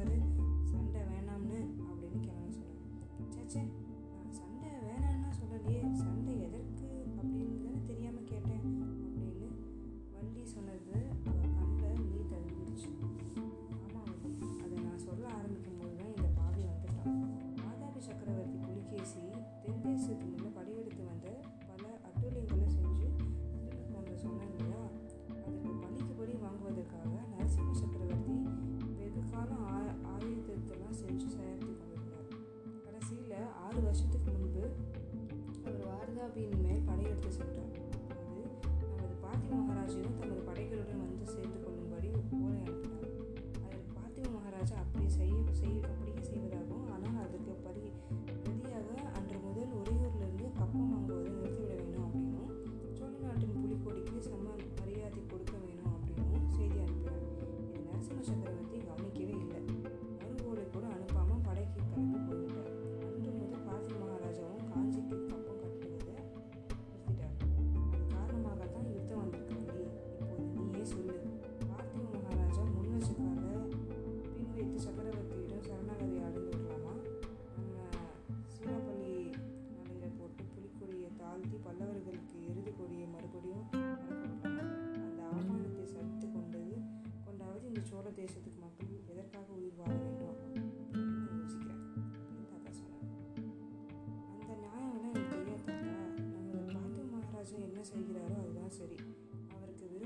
விரோதமாக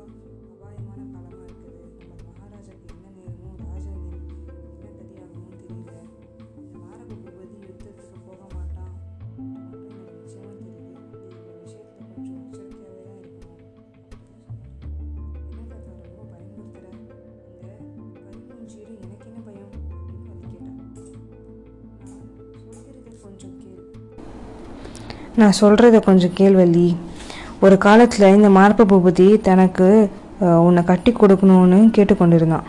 அவன் தலையில் இடி விழ அப்படின்னு வள்ளி சொன்னான். அவன் தலையில் இடி விழலம்மா. என் தலையில் அல்லவா விழுந்தது. கிரக சஞ்சார ரீதியாக அப்போது நம் குடும்பத்துக்கு ஏதோ ஒரு பெரிய விபத்து வரப்போகுதுன்னு எனக்கு எதிர்பார்த்து கொண்டிருந்தேன். இந்த மாரப்ப பூபதி தான் அந்த ஆட்களை அழைத்து கொண்டு வந்து உன்னை தூக்கி போவதாக இருந்தான். அதுவும் எனக்கு தெரிஞ்சுது. நீயும் உன் தமையமார்களும் அப்போது வீட்டில் இருந்தால் ரத்த கலவரம் ஆகிடும்னு யோசிச்சு தான் எல்லாரையும் அக்கறையில் உள்ள ஒரு கல்யாணத்துக்கு போங்க அப்படின்னு அனுப்பி வச்சேன். எம நடு ஆற்றில் சூறாவளி காற்றாக வந்தான். உன் அண்ணன்மார்கள் எல்லாரையும் செத்து கொண்டு செத்து போயிட்டாங்க. சுவாமி ஒன்று மட்டும்தான் எனக்கு கொடுத்துருக்காரு. இப்படி சொல்லிவிட்டேன் கிழமை பெருமூச்சு விட்டான். ஆகாயத்தை பார்த்து ஏதோ யோசிக்க ஆரம்பித்தார் வள்ளி. இத்தனை நாளும் சொல்லவே இல்லையே தாத்தா. இவன் தானே என் நண்பர்களுக்கெல்லாம் யமுனா வந்தவன். அப்புறம் என்ன நடந்தது? நீங்கள் எல்லாரும் படகேறி போன பிறகு நான் எதிர்பார்த்தபடியே இவன் த- ஆளோடு வந்தான். வீட்டில் நீ இல்லை அப்படின்னு பார்த்ததும் தா- தாம் தூம்னு குதிச்சான். அவனை சமாதானப்படுத்துறதுக்காகவே நான் சோதிட சாஸ்திரத்தை உபயோகித்தேன் நீ பெரிய சக்கரவர்த்தியின் மருமகன் ஆக போகிற இந்த ஆசையெல்லாம் விட்டுடு அப்படின்னு சொன்னான் சொன்னேன். அது முதல் இவன் என்னென்ன என்னென்னமோ ஆசை கோட்டைகளை கட்ட ஆரம்பிச்சு விட்டான். ஜோசியம் கேட்பதற்கு அடிக்கடி வந்து என் பிராணனை வாங்கி கொண்டிருக்கான். இப்போது தான் அவன் என்னை பற்றி பே- பேசியதன் அர்த்தம் புரியுது தாத்தா. ஓடக்காரர் யுத்தத்தில் போய்விட்டால் நான் என்ன செய்வேன்? நீதான் என்னை காப்பாற்ற வேணும் அப்படின்னு கிழவனோட கையை பிடிச்சி வள்ளி கேட்டு கொண்டிருந்தா. அவளோட உடம்புல ரொம்ப நடுங்கி போயிடுச்சு. கிழவன் பைத்தியமே ஏன் இப்படி நடுங்குற? பொண்ணு சண்டைக்கு போக மாட்டான். அவனை மகாராஜா அழைத்து கொண்டு போக மாட்டார். என் குடும்பத்துக்கு நேர்ந்த பெரிய விபத்து மகாராஜாவுக்கு நல்லாவே தெரியும். என் குலத்தை வளர்க்க நீ ஒருத்தி தான் இருக்கிறன்றும் தெரியும். அதனால் பொண்ணுன்னு சண்டைக்கு வர வேண்டாம் என்றார் நிச்சயமாக அழைச்சி கொண்டு போக மாட்டார். அச்சமயம் வாசல் முரசடிக்கும் ஓசை கேட்டது. பின்வருமாறு கூவும் குரலும் கேட்டுச்சு. வெற்றிவேல் வீரவேல் யுத்தம் வருகிறது. யுத்தம் வருகிறது. சோழ தேசத்தின் மான மானத்தை காக்கும் யுத்தம் வருகிறது. படையில் சேர்வதற்கு மீசை முளைத்த ஆண் பிள்ளைகள் எல்லாரும் வரலாம். நொண்டி குருடு சப்பானி ஒரு தாய்க்கு ஒரு பிள்ளை தவிர மற்ற எல்லாரும் வரலாம். உடம்பில் சுத்த ரத்தம் ஓடுவர்கள் எல்லாரும் வரலாம். வெற்றிவேல் வீரவேல் அப்படின்ற முரசின் சத்தம் ஊர் அதிரும்படியாக கேட்டுச்சு.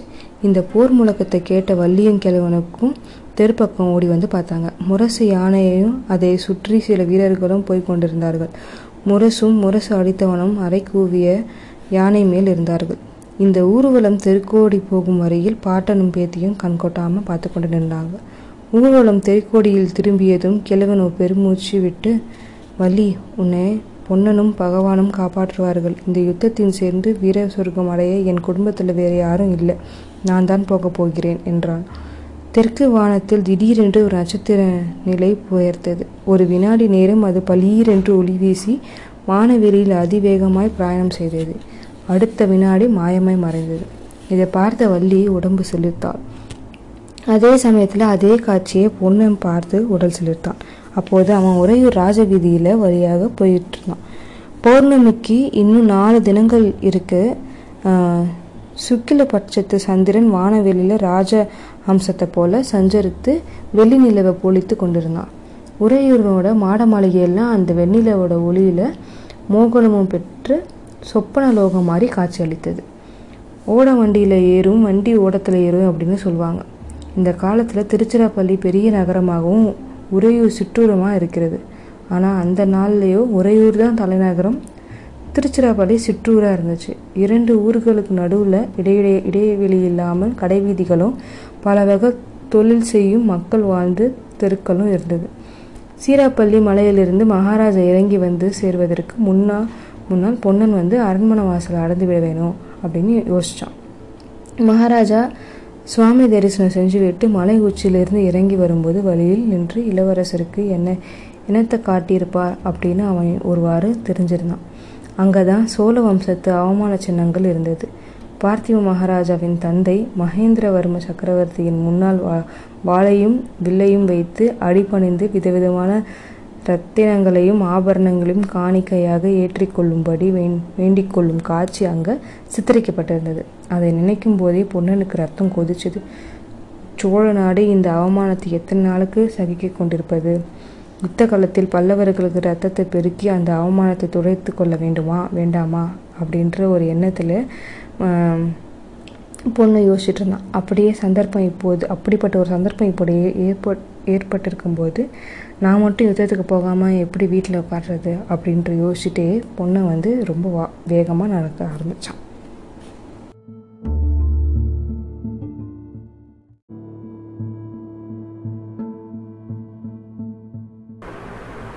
அத்தியாயம் ஏழு அருள்மொழிகள். பொன்னனும் வள்ளியும் உறையர் கோட்டை வாசலுக்கு வந்த அதே சமயத்தில் ராணி அருள்மொழி தேவி அரண்மனை உத்தியானவனத்துக்குள் பிரவேசித்தாள். பல்லவ தூதருக்கு மகாராஜா கூறிய பதிலை ஏவலாளர்கள் உடனே வந்து மகாராணிக்கு தெரிவித்தார்கள்.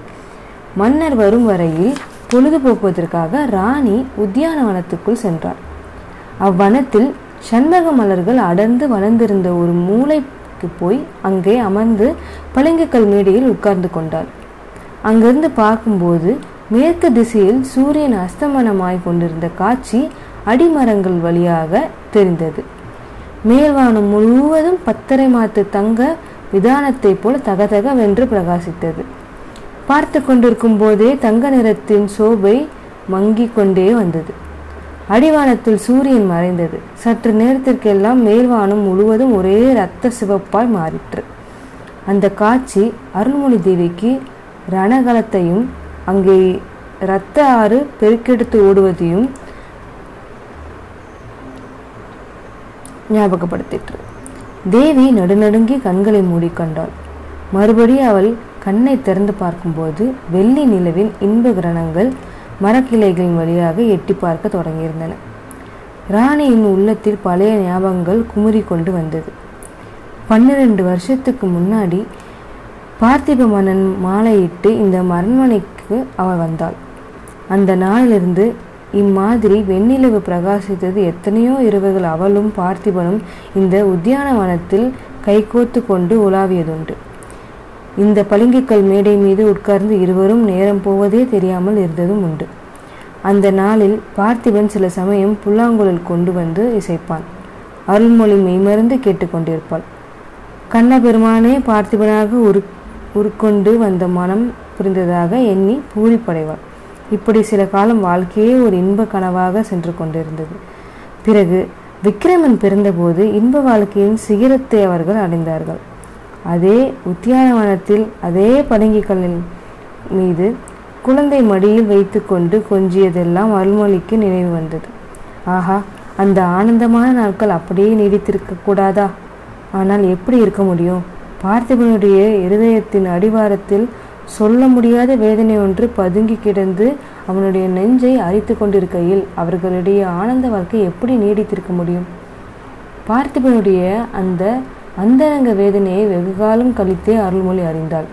அறிந்தது முதல் அந்த வேதனையில் அவளும் பங்கு கொண்டாள். அதற்கு தானோ காரணமோ என்று தானோ தானே காரணமோ என்று எண்ணி எண்ணி மனம் நொந்தாள். ஆமாம் அவர்களுடைய கல்யாணத்தின் போதே அந்த காரணமும் ஏற்பட்டுவிட்டது. அருள்மொழி சேர வம்சத்தை சேர்ந்த ஒரு சிற்றரசனின் மகள். அந்த நாளில் அவளைப் போல் சௌ சௌந்தரியவாதியான ராஜகுமாரி இல்லை என்று தென்னாடெங்கும் பரிஸ் பிரசித்தியாகியிருந்தது. அவளை பார்த்திபனுக்கு மனம் செய்விக்க ஏற்பாடுகள் நடந்த பிறகு காஞ்சி மகேந்திரவர்ம சக்கரவர்த்தியிடமிருந்து சேர மன்னனுக்கு தூதர்கள் வந்தார்கள். பட்டத்து இளவரசர் நரசிம்மருக்கு அருள்மொழியை திருமணம் முடிக்க விரும்புவதாக சக்கரவர்த்தி செய்தி அனுப்பியிருந்தார். அருள்மொழியின் உற்ற உணர் உறவினர்கள் எல்லாம் இது பெரிதும் சம்மதமாக இருந்தது. ஆனால் அருள்மொழி அதற்கு இணங்கவே இல்லை. பார்த்திப சோழரையே பதியாக தம் மனதில் வரித்து விட்டதாகவும் வேறொருவரை மணக்க இசையேன் என்று கண்டிப்பாய் சொன்னார் மகேந்திர சக்கரவர்த்தி மிகவும் பெருந்தன்மை உள்ளவராக அதனால் அதற்கு மேல் வற்புறுத்தவே இல்லை. இளவரசர் நரசிம்மவர்மருக்கு பாண்டியன் மகளை மனம் முடித்து வைத்தார். பார்த்திபனுக்கும் அருள்மொழிக்கும் மனம் நடந்த பிறகுதான் பார்த்திபனுக்கு மேற்கூறிய சம்பவம் தெரிய வந்தது அவர் சில சமயம் நீ சாம்ராஜ்ய சக்கரவர்த்தியினாய் காஞ்சி சிம்மாசனத்தில் வீட்டிருக்க வேண்டியவள். அதற்கு மாறாக இந்த உள் உள்ளங்கை அகல சோழராஜ்யத்திற்கு ராணியாயிருக்கிறாய் என்று சொல்வதுண்டு. முதலில் இதை ஒரு விளையாட்டு பேச்சாகவே அருள்மொழி எண்ணியிருந்தாள். நாளாக ஆக தன் பதியனுடைய மனதில் இந்த எண்ணம் மிக்க வேதனையை அழைத்து வந்தது என்று தெரிந்து கொண்டாள். அதை போக்குவதற்காக அவள் எவ்வளவோ பிரயத்தனம் செய்தும் முடியவில்லை. விக்ரமன் பிறந்ததிலிருந்து மகாராஜாவின் அந்தரங்க வேதனை அதிகமாகியே வந்ததாக தெரிந்தது. ஒரு சமயம் அவர் உன் வயிற்றில் பிறந்த பிள்ளை ஒரு பெரிய சாம்ராஜ்யத்திற்கு சக்கரவர்த்தியாக இருக்க வேண்டியவன். என்னால் அல்லவா இன்னொருவருக்கு கப்பம் கட்டும் சிற்றரசு அவனுக்கு லபிக்கிறது என்றார் இன்னொரு சமயம் அருள்மொழி உன் பிள்ளைக்கு என்னால் சாம்ராஜ்யம் பட்டாபிஷேகம் செய்து வைக்க முடியாது. ஆனால் வீரத்தந்தையின் புதல்வல் என்ற பட்டம் நிச்சயம் அளிப்பேன் என்றார். அவருடைய வாக்கை நிறைவேற்றும் சமயம் இப்போது வந்துவிட்டது. பழைய காலத்து வீர பத்தினிகளைப் போல் அவருடன் தானும் உயிர் விடுவதா விடுகிறதா இருந்தால் பாதகமில்லை. அந்த பாக்கிய பாக்கியத்தையும் தனக்கு அளிக்க மறுக்கிறாரே. தான் வீரத்தாயாக இருந்தால் விக்ரமனை வீரமகனாக வளர்க்க யார் இருப்பார்? ஐயோ அவரை பிரிந்த பிறகு உயிருக்கு தான் நான் எப்படி உயிர் வாங்க வாழ முடியும் அப்படின்றலாம் அவங்க யோசிச்சாங்க.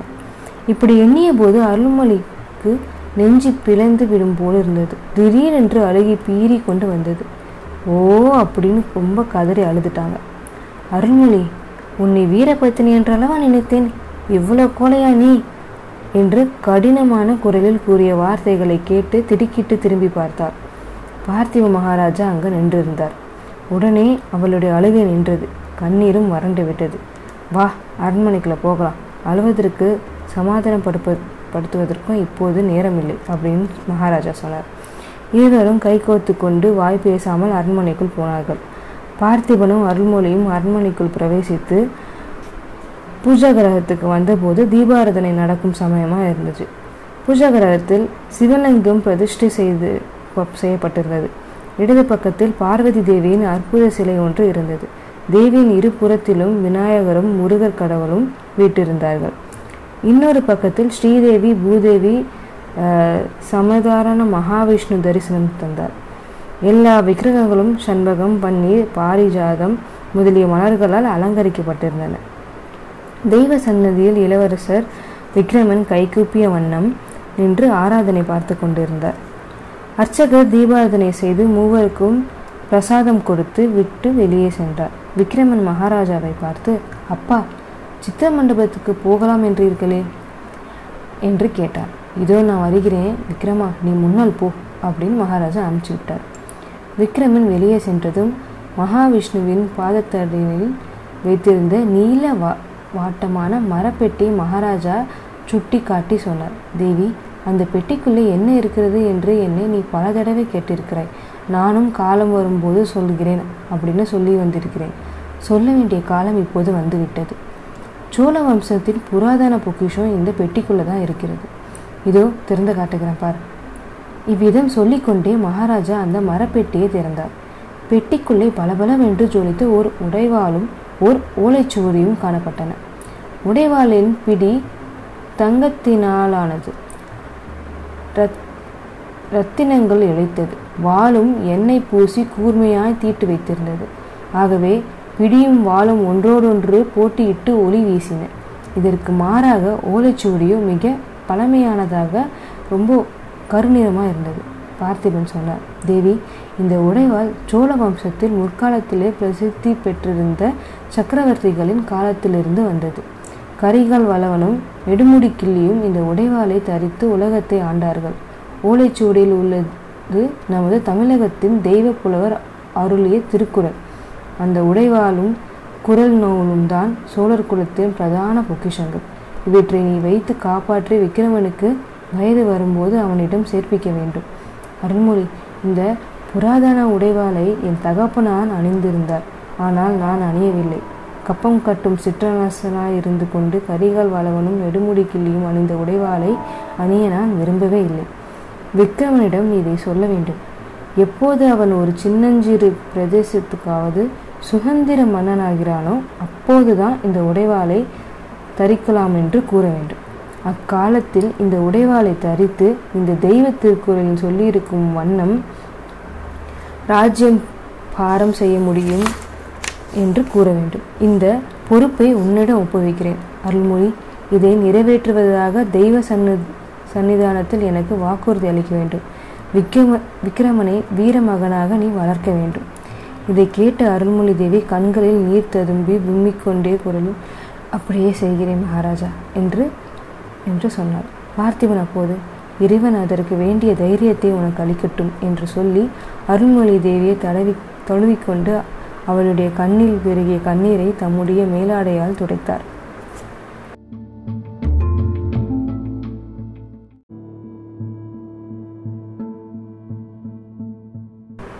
அத்தியாயம் எட்டு சித்திரமண்டபம். உறையூர் தெற்கு ராஜவீதியிலிருந்து சித்திரமண்டபம் அந்த காலத்தில் தென்னாடெங்கும் புகழ் வாய்ந்திருந்தது. காஞ்சியில் உள்ள மகேந்திர சக்கரவர்த்தியின் பெயர் பெற்ற சித்திரமண்டபம் கூட உறையூர் சித்திரமண்டபத்துக்கு நிகராகாது என்று ஜனங்கள் பேசுவது சகஜமாகவே இருந்தது. பார்த்திவ மகாராஜாவும் இளவரசர் விக்ரமனும் வெண்புறவைகளின் மீதுள்ள மேலே ஏறி இந்த சித்திர மண்டபத்தின் வாசலை அடைந்த அதே சமயத்தில் அங்கே படகோட்டி பொன்னனும் வந்து சேர்ந்தான். இந்த அகால வேளையில் மகாராஜாவை பார்க்க முடியுமோ என்னவோ என்ற கவலையுடன் வந்த பொன்னன் திடீரென்று மகாராஜாவை பார்த்ததும் என்ன சொல்வது என்று தெரியாமல் திகைத்தான். மகாராஜா என்னும் என்னும் போதே அவனுக்கு நாக்கு குளறியது. அந்த குளறிய குரலை கேட்டு மகாராஜாவும் இளவரசும் அவனை திரும்பி பார்த்தார்கள். பொன்னா நீ எங்க வந்த? என்று மகாராஜா கேட்டார். பொன்னின் மௌனத்தைக் கண்டு ஒருவாறு அவன் வந்த காரணத்தை ஊகித்தவராய் குதிரை மீதிருந்து கீழே இறங்கினார் இளவரசர் விக்ரமனும் லாவகமாய் குதிரை மீதிருந்து குதித்தார். பொன்னா இந்த தீபத்தை வாங்கிக்கொள் என்றார் மகாராஜா. அருகே தீபத்தை வைத்துக் கொண்டிருந்த ஏவலாளியிலிருந்து பொன்னன் தீபர்த்தியை வாங்கி கொண்டான். அந்த வேளையில் மகாராஜா எதற்காக சித்திர மண்டபத்திற்கு வந்திருக்கிறார்? எதற்காக தன்னை தீவர்த்தியுடன் பின்தொடர சொல்கிறார் என்பதொன்றும் அவனுக்கு புரியவே இல்லை. மகாராஜா தன்னை திரும்பி போக சொல்லாமல் தம்முடன் வரும்படி சொன்னதுல அளவில்லாத குதூகலத்தும் அவனுக்கு உண்டாயிடுச்சு. மகாராஜாவும் இளவரசரும் முன் செல்ல பொன்னன் தீவர்த்தியை தூக்கி பிடிச்சு கொண்டே சித்திர மண்டபத்துக்குள் போந்தான். அந்த சித்திர மண்டபத்துக்குள் முதன் முதலாக பிரவேசிக்கிறது வ- நம்ம நமக்குள்ள இரண்டு கண் போதாது. ரெண்டாயிரம் கண் இருந்தால் இங்கேயுள்ள சித்திரங்களை ஒருவாறு பார்த்து திருப்தி அடையலாம் அப்படின்னு தோணும். இந்த விஸ்தாரமான மண்டபத்தின் விசாலமான சுவர்களில் விதவிதமான வர்ணங்கள் பல வகை சித்திரங்கள் தீட்டப்பட்டிருக்கு. அந்த மண்டபத்தில் தாங்கிய சிற்ப வேலைப்பாடுகள் தூண்களில் சித்திரங்கள் காணப்பட்டன. மேல் விமானத்தின் உட்புறங்களில் சித்திரங்கள் அலங்கரித்தன. ஒரு சுவரில் ததீசி முனிவருடன் இந்திரன் வஜ்ராயுதத்தை பெறுவது இந்திரன் விருத்தராசுரனை சம்ஹரிப்பது பிறகு இந்திரலோகம் வருவது தேவர்களும் தேவமாதர்களும் இந்திரனை எதிர்கொண்டு வரவேற்பது. இந்திரனுடைய சபையில் தேவமாதர்கள் நடனம் புரிவது முதலிய காட்சிகள் சித்தரிக்கிறது சித்திரமாக இருந்துச்சு. இன்னொரு பக்கத்தில் திருப்பார்கடலில் மந் மந்தாகிரி மந் மத்- மத்தாகவும் வாசுகியை கயிறாகவும் கொண்டு தேவர்கள் ஒரு பக்கமும் அசுரர்கள் ஒரு பக்கமும் நின்று கடையும் பிரம்மாண்டமான காட்சியும் சித்தரிக்கப்பட்டிருந்துச்சு. அடுத்தாப்புல பிரம்மசிவனுடைய தவத்தை கலைப்பதற்கு காமதேவன் மலர் மலர்கனை தொடு தொடுப்பது முதல் குமரபெருமான் ஜனனம் வரையிலும் உள்ள காட்சிகள் காணப்பட்டன. இந்த உருவங்கள் எல்லாம் கேவலம் உயிரற்ற சித்திரங்களாய் தோன்றவில்லை.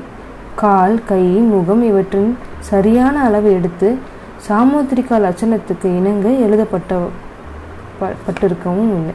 ஆனால் அந்த உருவங்களின் ஒவ்வொரு அவய அவயத்திலும் காணப்பட்ட நெளிவும் முகத்தில் பொழிந்த பாவமும் ரொம்ப தத்துவமாக அந்த தேவர்களின் முன்னால் நாம் நிற்கிறோமோ என்று மயக்கத்தை உண்டாக்கிடுச்சு பிரதி மாதம் மூன்று தினங்கள் இந்த சித்திர மண்டபம் பிரஜைகளுக்காக எல்லார் பார்ப்பதற்கும் திறந்து வைக்கப்படுவதுண்டு. அவ்வாறு திறந்திருந்த நாட்களில் பொண்ணு ரெண்டு மூணு தடவை இந்த சித்திரங்களை பார்த்து மகிழ்ந்து மகிழ்ச்சி அடைஞ்சிருக்கான். இப்போது அந்த சித்திரங்கள் அவனுடைய கண்ணையும் கருத்தையும் கவரத்தான் செய்தது. ஆனாலும் இன்று அவற்றை நின்று பார்க்க முடியாதபடி மகாராஜாவும் இளவரசரும் முன்னால் விரைந்து போய் கொண்டிருந்தார்கள். பொன்னனும் அவர்களை பின்தொடர்ந்து ரொம்ப வேகமாக நடந்து போயிட்டு இருந்தான். சித்திர மண்டபத்தின் இரண்டு மூன்று கட்டுகளையும் தாண்டி சென்று கடைசியாக பூட்டிய கதவுகளுடைய ஒரு வாசற்படி அண்டை வந்து மகாராஜா நின்னார். முன்னொரு தடவை பொண்ணை இந்த இடத்துல நின்று இந்த வாசற்படிக்கு உட்புறத்தில் என்ன இருக்குமோ என்று யோசிச்சிருக்கான். இந்த கதவை திறக்கக்கூடாது என்பது மகாராஜாவின் கட்டளை என்று காவலாளர்கள் அப்போது சொல் சொல்லியிருக்காங்க. மகாராஜா இப்போது அந்த கதவண்டை வந்து நின்று தம் கையில் இருந்த சாவியினால் பூட்டை திறக்க தொடங்கியதும் பொன்னனுடைய ஆவல் அளவு கடந்ததாயிற்று இதனுள்ளே ஏதோ பெரிய அதிசயம் இருக்குது. அதான் நாம் இப்போது பார்க்க போகிறோம் என்று எண்ணிய போது அவனுடைய நெஞ்சு படபடன்னு அடிச்சிருச்சு. கதவை திறந்ததும் பொண்ணா நீ முதல்ல உள்ள போ. தீபத்தை நல்லா தூக்கி பிடி. சுவருக்கு ரொம்ப சமீபமாக கொண்டு போகாத. தீபத்தை புகையினால் சித்திரம் கெட்டு போகும் அப்படின்னு மகாராஜா சொன்னார். பொண்ணு உள்ளே போய் தீவிரத்தையை தூக்கி பிடித்தான். அங்கிருந்த சுவர்களில் சித்திரங்கள் தான் தீட்டியிருந்தன. ஆனால் அவை என்ன சித்திரங்கள் எதை குறிப்பி குறிப்பிடுகின்றது என்று அவனுக்கு ஒண்ணுமே தெரியவில்லை. பொன்னனுக்கு பின்னால் விக்ரமனுடைய கையை பிடித்து அழைத்து கொண்டு பார்த்திவ மகாராஜா அந்த இருள் சூழ்ந்த மண்டபத்துக்குள்ள புகுந்தார். குழந்தா நீ பூட்டி வைத்திருக்கும் இந்த மண்டபத்துக்குள்ள என்ன இருக்கிறது? அப்படின்ட்டு நீ பல தடவை என்னை கேட்டிருக்கிறாயே. உனக்கு இன்னும் கொஞ்சம் வயதான பிறகு இந்த சித்திரங்களை காட்ட வேணுன்றது தான் யோசிச்சுட்டு இருந்தேன். ஆனால் இப்போது காட்ட வேண்டிய அவசியம் நேர்ந்திருக்கிறது விக்ரமா அப்படின்னு சொன்னார்.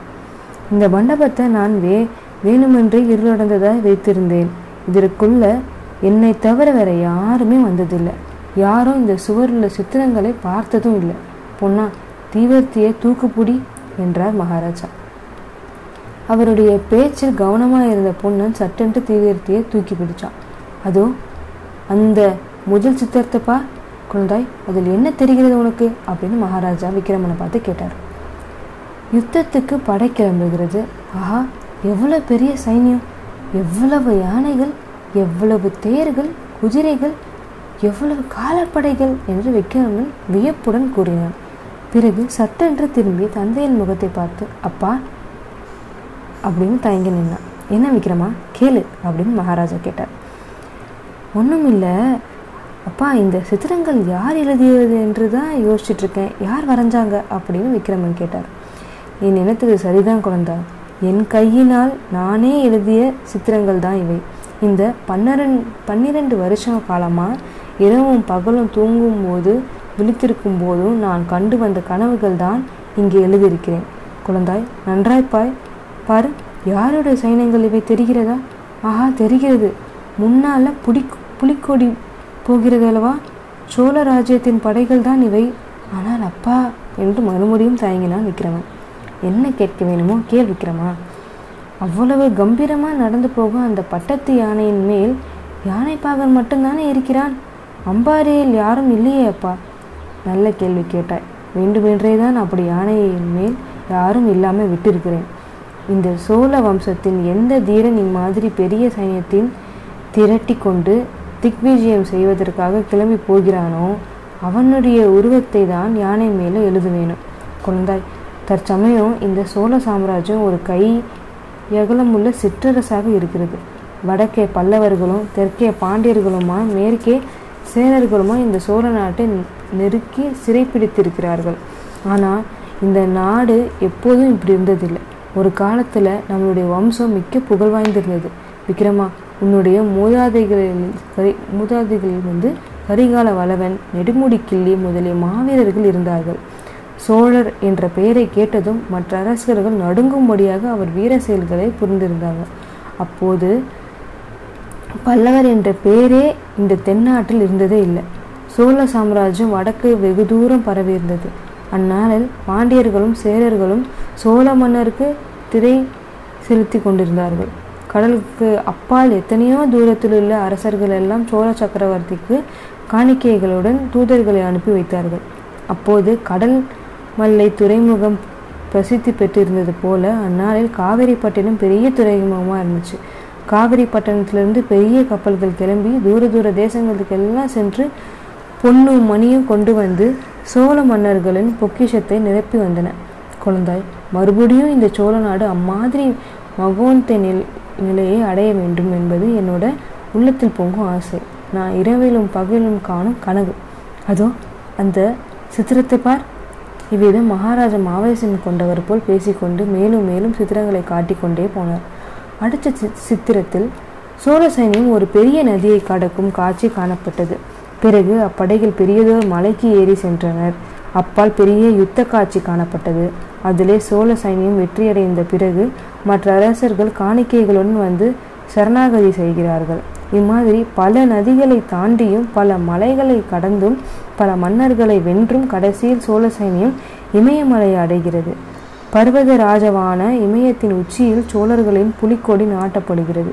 இதற்கு பிறகு சோழ நாட்டின் தலைநகர சைன்யம் திரும்பி வரும்போது ஒரு வருவதும் நகர மாந்தர் அந்த வீரப்படையை எதிர்கொண்டளிப்பதுமான கோலாகல காட்சிகள். இன்னொரு பக்கத்தில் புலிக்கொடி பறக்கும் பெரிய பெரிய கப்பல்கள் துறைமுகத்திலிருந்து கிளம்பும் காட்சி அற்புதமாக சித்தரிக்கப்பட்டிருந்தது. அந்த கப்பல்கள் தூர தூர தேசங்களுக்கு போய் சேருகின்றன. அந்தந்த தேசங்களின் மன்னர்கள் பரிவாரங்களுடன் எதிர்கொண்டு வந்து சோழ நாட்டின் தூதர்களை உபசரிக்கிறார்கள். கடல் சூழ்ந்த அந்நாடுகளில் சோழர்களின் புலிக்கொடி கம்பீரமாக பறக்கிறது. புலிக்கொடி பறக்கும் தேசங்களுக்கெல்லாம் பெரிய பெரிய கோயில்களும் கோபுரங்களும் வானளவான எழுகிறது. இத்தகைய அற்புதமான சித்திரங்களே அந்த மண்டபம் முழுவதும் நிறைந்திருந்துச்சு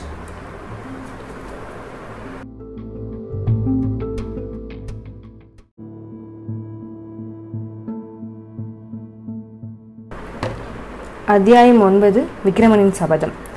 சித்திரங்களை எல்லாம் பார்த்து முடிச்சதுன்னு விக்ரமன் தயங்கிய குல குரலில் அப்பா அப்படின்னு சொன்னான்.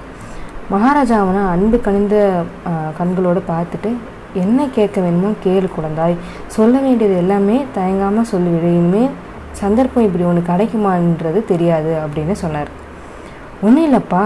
இந்த சித்திரங்கள் எல்லாம் எவ்வளவு நன்றாக இருக்கின்றன என்று சொல்ல ஆரம்பித்தேன். இவ்வளவு அற்புதமான சித்திரம் எழுத எப்போது கற்றுக்கொண்டீர்கள்? நமது சித்திர மண்டபத்தில் கூட இவ்வளவு அழகான சித்திரங்கள் இல்லையே அப்படின்னு விக்ரமன் கேட்டான். மகாராஜா மைந்தனன் மைந்தனை கட்டி அணைத்து கொண்டு என் கண்ணே என்னுடைய சித்திர திறமையை நீ ஒருவன் வியந்து பாராட்டியதே எனக்கு போதும். வேறு யாரும் பார்த்து பாராட்ட வேண்டியதில்லை. என் மனதில் இருந்த ஏக்கம் இன்று தேர்ந்தது என்றார். ஆனால் அப்பா எதற்காக உங்கள் வித்தையை நீங்கள் இவ்விதம் ஒழித்து வைத்திருக்க வேண்டும்? இந்த ஆச்சரியமான சித்திரங்களை பற்றி நீங்கள் வெட்கப்பட வேண்டிய அவசியம் என்ன? ஆஹா இந்த உருவங்கள் எல்லாம் எவ்வளவு தத்ரூப உணர்ச்சி பெற்று விளங்குகின்றன. முகங்களிலே தான எத்தனை ஜீவகளை? இவ்வளவு ஆச்சரியமான சித்திரங்களை வேறு யார் எழுத முடியும்? ஏன் இந்த இருட்டு மண்டபத்தில் இவற்றை பூட்டி வைத்திருக்க வேண்டும்? எல்லாரும் பார்த்து சந்தோஷப்பட் பட்டாலான் பட்டால் என்ன? அப்படின்னு விக்ரமன் ஆத்திரமாய் பேசினான். அப்போது பார்த்திப மகாராஜா என்ன சொன்னார்னா கேள் விக்ரமா இந்த உலகத்தில் எவன் அதிகாரமும் சக்தியும் பெற்றிருக்கானோ அவனிடம் உள்ள வித்தையைத்தான் உலகம் ஒப்புக்கொண்டு பாராட்டும். காஞ்சியில் மகேந்திர சக்கரவர்த்தி இருந்தார் அல்லவா? ஒரு தடவை பெரிய வித்வ சபை கூட அவருக்கு சித்திரக்கார புலி என்று பட்டமளித்தார்கள். மகேந்திரவர்மருடைய சித்திரங்கள் மிகவும் சாமானியமானவை. ஆனாலும் அவற்றை புகழாதவர் கிடையாது. இப்போதுள்ள நரசிம்ம சக்கரவர்த்திக்கு இது மாதிரி எத்தனையோ பட்டப்பெயர்கள் உண்டு. சித்திரக்கலையில் சிங்கம் காண வித்தையில் நாரதர் சிற்பத்தில் விசுவாமிக்கிறர். உலகம் இப்படியெல்லாம் அவரை பேசி போற்றுகிறது ஏன்? அவரிடம் பெரிய சைன்யம் இருப்பதனால்தானே? அவருடைய சாம்ராஜ்யம் பெரியதாக இருப்பதனால்தானே? குழந்தாய் தெய்வத்துக்கு ஏழை செல்வன் என்று வித்தியாசம் இல்லை. இவர் இறைவனுக்கும் சக்கரவர்த்தியும் ஒன்றுதான். செருப்பு தைக்கும் சக் சக்லியனும் ஒன்றுதான். ஆனாலும் இந்த உலகத்தில் தெய்வத்தின் பிரதிநிதியாக இருப்பவர்கள் கூட பெரிய படைபலம் உள்ளவன் பக்கமே தெய்வமும் இருப்பதாக கருதுகிறார்கள். மகேந்திரன் வெகுகாலம் ஆஹ், சைனிய மதத்தில் இருந்தான். சிவனடியார்களை எவ்வளவோ துன்பங்களுக்கு உள்ளாக்கினான். பிறகு அவனுக்கு திடீரென்று ஞானோதயம் உண்டாயிற்று. சிவபக்தன் என்ற வேஷம் போட்டு நடித்தான். விக்ரமா மகேந்திரனும் சரி அவன் மகன் நரசிம்மனும் சரி நடிப்பு கலையில் தேர்ந்தவர்கள் விதவிதமான வேஷங்கள் போட்டு கொள்வார்கள் நம்பினவர்களை ஏமாற்றுவார்கள். இவர்களுடைய சிவபக்தி நடிப்பு உலகத்தை ஏமாற்றிவிட்டது. புராதன காலத்திலிருந்து சோழ வம்சத்தின் தான் சைவத்தையும் வைஷ்ணவத்தையும் வளர்த்து வந்தார்கள். சீராப்பள்ளி பெருமானையும் ஸ்ரீரங்கநாதனையும் குலதெய்வமாக போற்றி வந்தார்கள். ஆனால் இன்றைய தினம் சிவனடியார்களும் வைஷ்ணவ பெரியார்களும் யாருடைய சபா மண்டபத்திற்கு போகிறார்கள்? திருலோக திருலோகதி தான் என்னுடைய சித்திரங்களை திருலோகதிபதியான காஞ்சி நரசிம்ம சக்கரவர்த்தியின் ஆஸ்தான மண்டபத்துக்கு தானே என்னுடைய சித்திரங்களை பிறர் பார்ப்பதை நான் விரும்பவில்லை என்று இப்போது ஏனென்று இப்போது புரிகிறதா? சோழநாடு சிற்றரசாக இருக்கும் வரையில் பார்த்திப பார்த்திபன் சித்திரம் வேறு எழுத ஆரம்பித்து விட்டானா என்று உலகம் பரிகசிக்கும் விக்ரமா இன்னொரு விஷயம் நீ மறந்து விட்டாய் என்னப்பா? இவை கேவலம் சித்திர திறமை காட்டுவதற்கு மட்டும் எழுதிய சித்திரங்கள் அல்லவே. என்னுடைய மனோரதங்களை என் இருதய அந்தரங்களை பொங்கி கொண்டிருக்கும் ஆசை எல்லாத்தையும் இப்படி சித்திரமாக்கியிருக்கிறேன். இந்த சித்திரங்களை இப்போது பார்க்கிறவர்கள் சிரிக்க மாட்டார்களா? வீணாசை கொண்டவன் எட்டாத பழத்துக்கு கொட்டாவை விடுகிறவன் என்றெல்லாம் பரிகசிக்க மாட்டாங்களா? ஆகையினாலே தான் இந்த மண்டபத்தில் இப்படி இருள் சூழ்ந்த ஒரு இருட்டில் இப்போது வைத்திருக்கிறேன். இந்த சித்திர காட்சிகள் எப்போது உண்மை சம்பவங்களாக நடக்குமோ தொடங்குமோ அப்போது தான் மண்டபத்துக்கு வெளிச்சம் வர செய்ய வேணும்.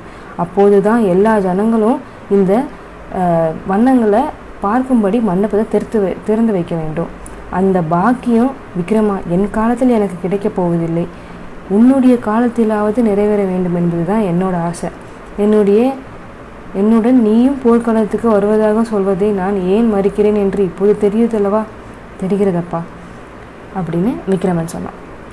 என் கனவை நிறைவேற்றுவதற்காக நீ உயிர் வாழ வேண்டும் விக்ரமா.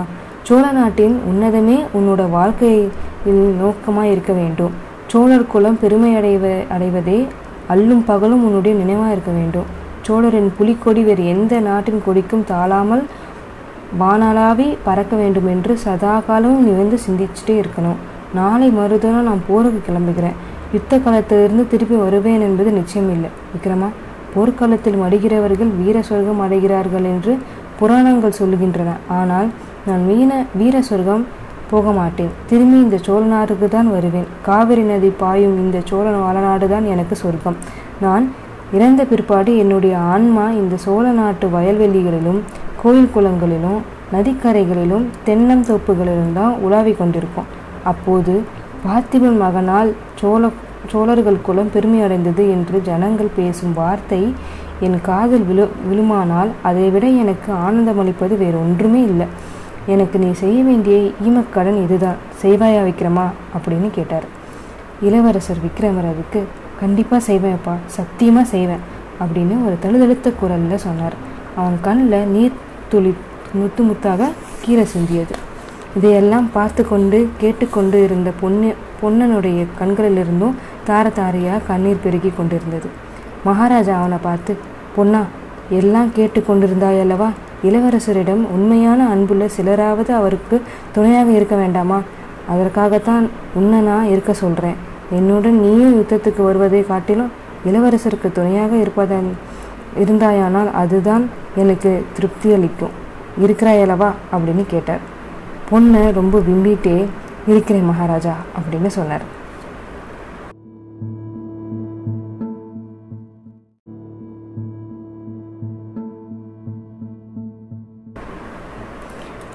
அத்தியாயம் பத்து படைக்கிளம்பல். உறையூரில் அன்று அதிகாலையிலிருந்தே அல்லோல கல்லோலமாக இருந்தது. பார்த்தி மகாராஜாவின் பட்டாபிஷேகத்தின் போதும் மகேந்திர சக்கரவர்த்தியின் விஜயத்தின் போதும் கூட உறையூர் வீதிகள் இவ்வளவு அழகாக அலங்கரிக்கப்படவில்லை என்று ஜனங்கள் பேசிக்கொண்டாங்க. வீட்டுக்கு வீடு தென்னங்குருத்துகளால் மாவிலைகளாலும் செய்த தோரணங்கள் தொங்க கொண்டு தொங்கிக் கொண்டிருந்தன. வீடுகளில் திண்ணைப்புறங்களிலும் புதிய சுண்ணாம்பு சிவப்பு காவியம் மாறி மாறி அடி அடிச்சிருந்தாங்க. ஸ்திரீகள் அதிகாலையிலேயே எழுந்திருந்து தெருவாசலை சுத்தம் செய்து அழகான கோலங்களை போட்டு வாசலில் குத்து விளக்கு ஏற்றி வைத்தாங்க.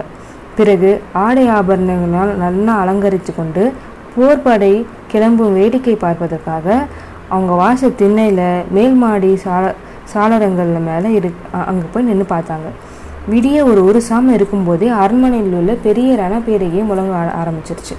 அதனுடன் வேறு சில சத்தங்களும் கலந்து கேட் கேட்டுக்கொண்டே இருந்துச்சு. குதிரைகள் கணக்கும் சத்தம் யுத்த வீரர்கள் ஒருவரை ஒருவர் கூவி அழைக்கும் சத்தம் அவர்கள் இடையிடையே எழுப்பிய வீர முழக்கங்களின் ஒலி வேல்களும் வாள்களும் ஒன்றோடொன்று உராயும் போது உண்டான ஒலி.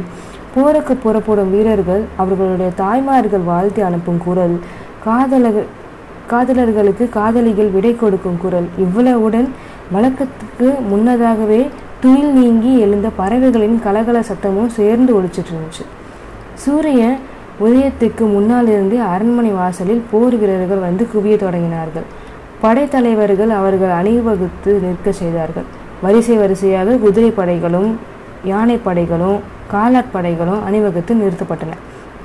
எல்லா படைகளுக்கு முன்னால சோழர்களின் புலிக்கொடி வானாலாவை பறந்தது சங்கு கொம்பு தார தப்பட்ட முதலிய வாத்தியங்கள் முழங்கியவர்கள் படைகளுக்கு இடையிடையே நிறுத்தப்பட்டார்கள். பெரிய பேரிகைகள் சுமந்து ரிஷபங்களும் ஆங்காங்கே நின்றன. பட்டத்து போர் யானை அழகாக அலங்கரிக்கப்பட்டு அரண்மனை வாசலில் கொண்டு வந்து நிறுத்தப்பட்டது. இந்த மாதிரி அணிவகுப்பு நடந்து கொண்டிருக்கையில் அடிக்கடி போர் வீரர்கள் வீரவேல் வெற்றிவேல் என்று முழங்கிக் கொண்டே இருந்தார்கள். சிறிது நேரத்துக்கு அப்புறம் அரண்மனை முன்வாசல் கலகலப்பு ஏற்பட்டது. மகாராஜா வருகிறார் மகாராஜா வருகிறார் என்று ஜனங்கள் ரொம்ப பேச தொட ஆரம்பித்தாங்க அவர்கள் பார்த்து கொண்டிருக்கும் போதே அரண்மனைக்குள்ளே இருந்து கட்டியக்காரர்கள் இருவர் சோழ மண்டாலாதிபதி பார்த்திவ மகாராஜா வருகிறார் பராக் பராக் அப்படின்னு கூவிக்கொண்டு வெளியே வந்தாங்க. வீதியில் கூடியிருந்த அந்தணர்களும் முதியோதர்களும் ஜெய விஜய ஜீப என்று கோஷமிட்டாங்க. மகாராஜா அறையில் மஞ்சள் ஆடையும் மார்பில் போர்க்கவசமும் இடையில் உடைவாளும் தரித்திரு தரித்தவராக வெளியே வந்தார். அவரை தொடர்ந்து ராணியும் இளவரசரும் வந்தாங்க. அரண்மனை வாசலில் மகாராணி தன் கையில் ஏந்தி வந்த அத்தி மாலையை அவர் கழுத்தில் சூட்டினார். அருகில் சேடி ஏந்தி கொண்டு நின்ற மஞ்சள் நீரும் தீபமும் உள்ள தட்டை வாங்கி மகாராஜா முன்னால் மூன்று சுற்றி சுற்றி விட்டு கையில் ஒரு துளி மஞ்சள் நீரை எடுத்து மகாராஜாவோட நெற்றில திலகமிட்டாள் அப்போது மீண்டும் மீண்டும் ஜெய விஜய விஜீப வெற்றிவேல் வீற்றுவேல் அப்படின்ற முழக்கத்தை ஆகாயத்துக்கு அளவுக்கு கேட்குற அளவுக்கு சத்தம் வந்துட்டே இருந்துச்சு. சங்கு கொம்பு தாரை தப்பட்டை முதலிய வாத்தியங்களும் காது செவிடாகும்படி ரொம்ப சத்தமாக எல்லா சவுண்டும் கேட்டுட்டு இருந்துச்சு. மகாராஜா வீதியில் நின்ற கூட்டத்தை ஒரு தடவை தன் கண்ணால் நல்லா அளந்து பார்த்தார். அப்போது ஒரு ஏவலாளன் விரைந்து வந்து மகாராஜாவின் காலில் விழுந்து எழுந்து கை கை கட்டி வாய் பொத்தி நின்றான். என்ன செய்தி? அப்படின்னு மகாராஜா கேட்கவும் மகாராப்ப பூபதி இன்று காலை கிளம்பும் போது குதிரை மீது இருந்து தவறி கீழே விழுந்து மூச்சையானார் மாளிகைக்குள்ளே கொண்டு போய் படுக்க வைத்திருக்கோம். இன்னும் மூச்சு தெளியவே இல்லை அப்படின்னு சொன்னார். இதை கேட்ட மகாராஜாவின் முகத்தில் லேசாக புன்னகை பரவிற்று. அந்த ஏவலாளனை பார்த்து நல்லது நீ திரும்பி போ. பூபதிக்கு மூச்சு தெளிந்ததும் உடம்பை ஜாக்கிரதையாக பார்த்து கொள்ளும்படி நான் சொன்னேன்னு சொல்லிடு அப்படின்னு சொன்னார். மேற்கொண் கண்ட சம்பாஷணை மகாராஜா அருகில் ஒரு சிலருடைய காதில் விழுந்தது. ஆனாலும் வெகு சீக்கிரத்தில் மாரப்ப பூபதி ஏதோ விபத்தாம். அவர் போருக்கு வரவில்லையா அப்படின்ற செய்தி சுத்துமுட்டும் பரவிடுச்சு. பிறகு மகாராஜா அருகில் நின்ற விக்ரமனை பார்த்து நல்லா வாரி எடுத்துக்கொண்டு நல்லா கட்டி அணைச்சிட்டு உச்சியில முத்தமிட்டார் அப்புறம் குழந்தாய் நான் சொன்னதெல்லாம் ஞாபகம் இருக்குல்ல? மறக்க மாட்டியே அப்படின்னு கேட்டார். நினைவில் இருக்கிறது அப்பா ஒரு நாளும் நான் மறக்கவே மாட்டேன் அப்படின்னு விக்ரமன் சொன்னார்.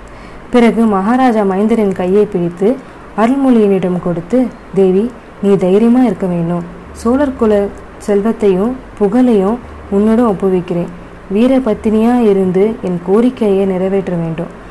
முகமலர்ச்சியுடன் இப்போது விடை கொடுக்கவும் வேணும் அப்படின்னு கேட்டார். அருள்மொழி கண்களில் நீர் பெருக நெஞ்சை அடைக்க இறைவனுடைய அருளால் தங்கள் மனோரதம் நிறைவேறும். போய் வாருங்கள் அப்படின்னு சொன்னான்.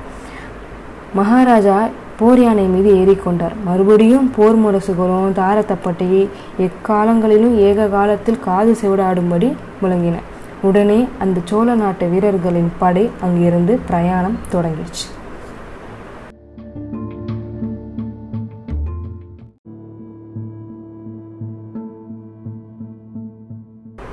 எல்லாருக்கும் வணக்கம்.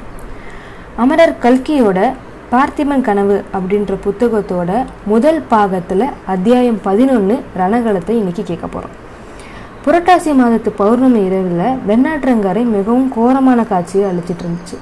வானத்து வெண்ணிலவை பொழிந்த வண்ணம் பவனி வந்து கொண்டிருந்த பூரண சந்திரனும் அந்த கொடுங்காட்சியை காண சகியாதவன் போல அடிக்கடி வெள்ளி மேகத்திரையிட்டு தன்னை மறைச்சு கொண்டான். பகலெல்லாம் அந்த நதிக்கரையில் நடந்த பயங்கரமான யுத்தத்தில் மடிந்தவர்களின் ரத்தம் வெள்ளத்துடன் கலந்தபடியால் ஆற்றில் அன்றிரவு இரத்த வெள்ளம் ஓடுவதாகவே தோன்றியது. அந்த வெள்ளத்தில் பிரதிபலித்த பூரண சந்திரனின் பிம்பமும் செக்கச்செவேல் என்று இரத்த நிறமடைந்து காணப்பட்டது. நதியின் மேற்கு கரையில் கண்ணுக்கெட்டிய தூரம் கொடும் போர் நடந்த ரணகலத்தை கோரமான காட்சிதான். வீர சொர்க்கம் அடைந்த ஆயிரக்கணக்கான போர் வீரர்கள் அவங்களோட உடல் அந்த ரணகலம் எங்கும் சிதறி கிடந்துச்சு. சில இடங்களில் அவை கும்பல் கும்பலாக கிடந்தன. கால் வேறு சிதை உண்டு கிடந்த உடல்கள் எத்தனையோ. மனிதர்களைப் போலவே போரில் மடிந்த குதிரைகள் ஆங்காங்கே காணப்பட்டன. ரொம்ப தூரத்தில் குன்றுகளைப் போல் சில கருத்த உருவங்கள் விழுந்து கிடந்தன. அவை போர் யானைகளாக தான் இருக்க வேணும் அந்த ரணகலத்தில் விருந்துண்ண ஆசை கொண்ட நூற்றுக்கணக்கான கழுகுகளும் பருந்துகளும் நாலா பக்கங்களிலிருந்தும் பறந்து வந்து வட்டமிட்டு கொண்டிருந்தது. அவற்றின் விருத்து சிறகுகளின் நிழல் பெரியதாகவும் சிறிதாகவும் ரணகலத்தின் மேல் ஆங்காங்கு விழுந்தது. அதன் பயங்கரத்தை மிகுதிப்படுத்தி சொல்ல முடியாது. நதியின் இனிய மர்மர மர்மர சத்தத்தையும் பருந்துகள் கழுகுகளின் கர்ண கடூரமான குரல்களும் அடிக்கடி குலைந்து குலைந்து கேட்டுக்கொண்டே இருந்துச்சு. அந்த கோரமான ரணகலத்துல மெல்லிய மேகத்திரைகளினாலும் மட்டமிட்ட வட்டமிட்ட பருந்துகளின் நிழலினாலும் மங்கிய நில ஒளியில் ஒரு மனித உருவம் மெல்ல மெல்ல நடந்து போய் கொண்டிருந்தது. அது சுற்றுமுற்றும் உற்று பார்த்து கொண்டே போய் போயிட்டு இருந்துச்சு. சற்று நெருங்கி பார்த்தால் அது ஒரு சிவனாடியாரின் உருவம் என்பது தெரிஞ்சிச்சு. தலையில் சடமுடியும் நெற்றி நிறைய திருநீரும் அப்போதுதான் நரை தோன்றிய நீண்ட தாடியும் கழுத்தில் ருத்ராட்ச மாலையும் அறையில் காவி வஸ்திரமும் மார்பில் புலித்தோலையும் அந்த சிவனடியார் போட்டு கொண்டிருந்தார். அவர் கையில் கமண்டலம் இருந்துச்சு. அவருடைய முகத்தில் அபூர்வமான தேஜஸ் திகழ்ந்தது. விசாலமான கண்களில் அறிவொளி வீசிற்று. தோற்றமோ வெகு வெகு கம்பீரமா இருந்துச்சு. நடையிலும் ஒரு பெருமிதம் காணப்பட்டுச்சு. இந்த மகான் சிவனடியார் தானா? அல்லது சிவபெருமானே இத்தகைய உருவம் பூண்டு வந்தாரா? அப்படின்ட்டு திகைக்கும்படியாக இருந்துச்சு. இந்த பயங்கர ரணகலத்தில் இந்த பெரியவருக்கு என்னதான் வேலை? யாரை தேடி அல்லது என்னத்தை தேடி இவர் சுற்றுமுற்றும் பார்த்து கொண்டே போகிறார் அப்படின்னு நமக்கு யோசிக்க தோணுது. சிவனடியார் இந்த திசையை நோக்கி போனாரோ அதற்கு எதிர் திசையில் கொஞ்சம் தூரத்தில் கருங்குன்று ஒன்று நகர்ந்து வருவது போல ஒரு பிரம்மாண்டமான உருவம் அசைந்து வருவது மாதிரி தெரிஞ்சது. அது சோழ மன்னர்களின் பட்டத்திய போர் யானை தான் அதை கண்டதும் சிவனடியார் சிறிது தயங்கி தாம் நின்ற இடத்திலே நின்றுவிட்டார். யானையின் தேகத்தில் பல இடங்களில் காயம்பட்டு ரத்தம் வடித்து கொண்டிருந்தது. நடக்க முடியாமல் அது தள்ளாடி நடந்தது என்பது நன்றாய் தெரிந்தது. கீழே கிடந்த போர் வீரர்களின் உயிரற்ற உடல்களை மிதிக்கக்கூடாது என்று அது ரொம்ப ஜாக்கிரதையா அடி அடி எடுத்து வைத்து நடந்துட்டு இருந்துச்சு துதிக்கையை அப்படியும் இப்படியும் நீட்டி அங்கே கிடந்த உடல்களை தடவி பார்த்து கொண்டே வ வந்ததை போல பார்த்தால் தெரியுது. அது அந்த யானை எதையோ தேடி வருவது போல தான் தோன்றுச்சு. சற்று நேரத்துக்கெல்லாம் அந்த பட்டத்து யானையானது ஒரு உயிரற்ற குவியலாக ஒன்றன் மேல் ஒன்றாக கிடந்த ஒரு இடத்துக்கு வந்து நின்றுச்சு அந்த உடல்களை ஒவ்வொன்றாக எடுத்து அப்பால் மெதுவாக வைத்து ஆரம்பிச்சது. இதை கண்டதும் சிவனடியார் இன்னும் சற்று நெருங்கி சென்றார்.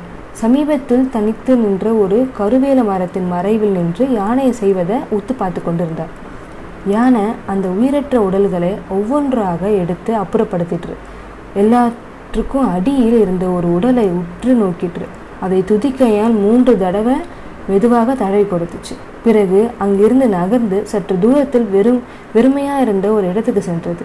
துதிக்கையை வானத்தில் நோக்கி உயர்ற்றிச்சு சொல்ல முடியாத சோகமும் தினமும் உடைய ஒரு பெரிய பிரலாப குரல் அப்போது அந்த யானை தொண்டையிலிருந்து கிளம்பி வந்துச்சு.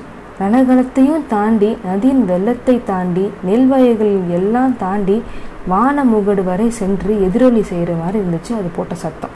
அவ்விதம் பிரலாபித்து விட்டு அந்த யானை குன்று சாய்ந்தது போல் கீழே விழுந்துருச்சு.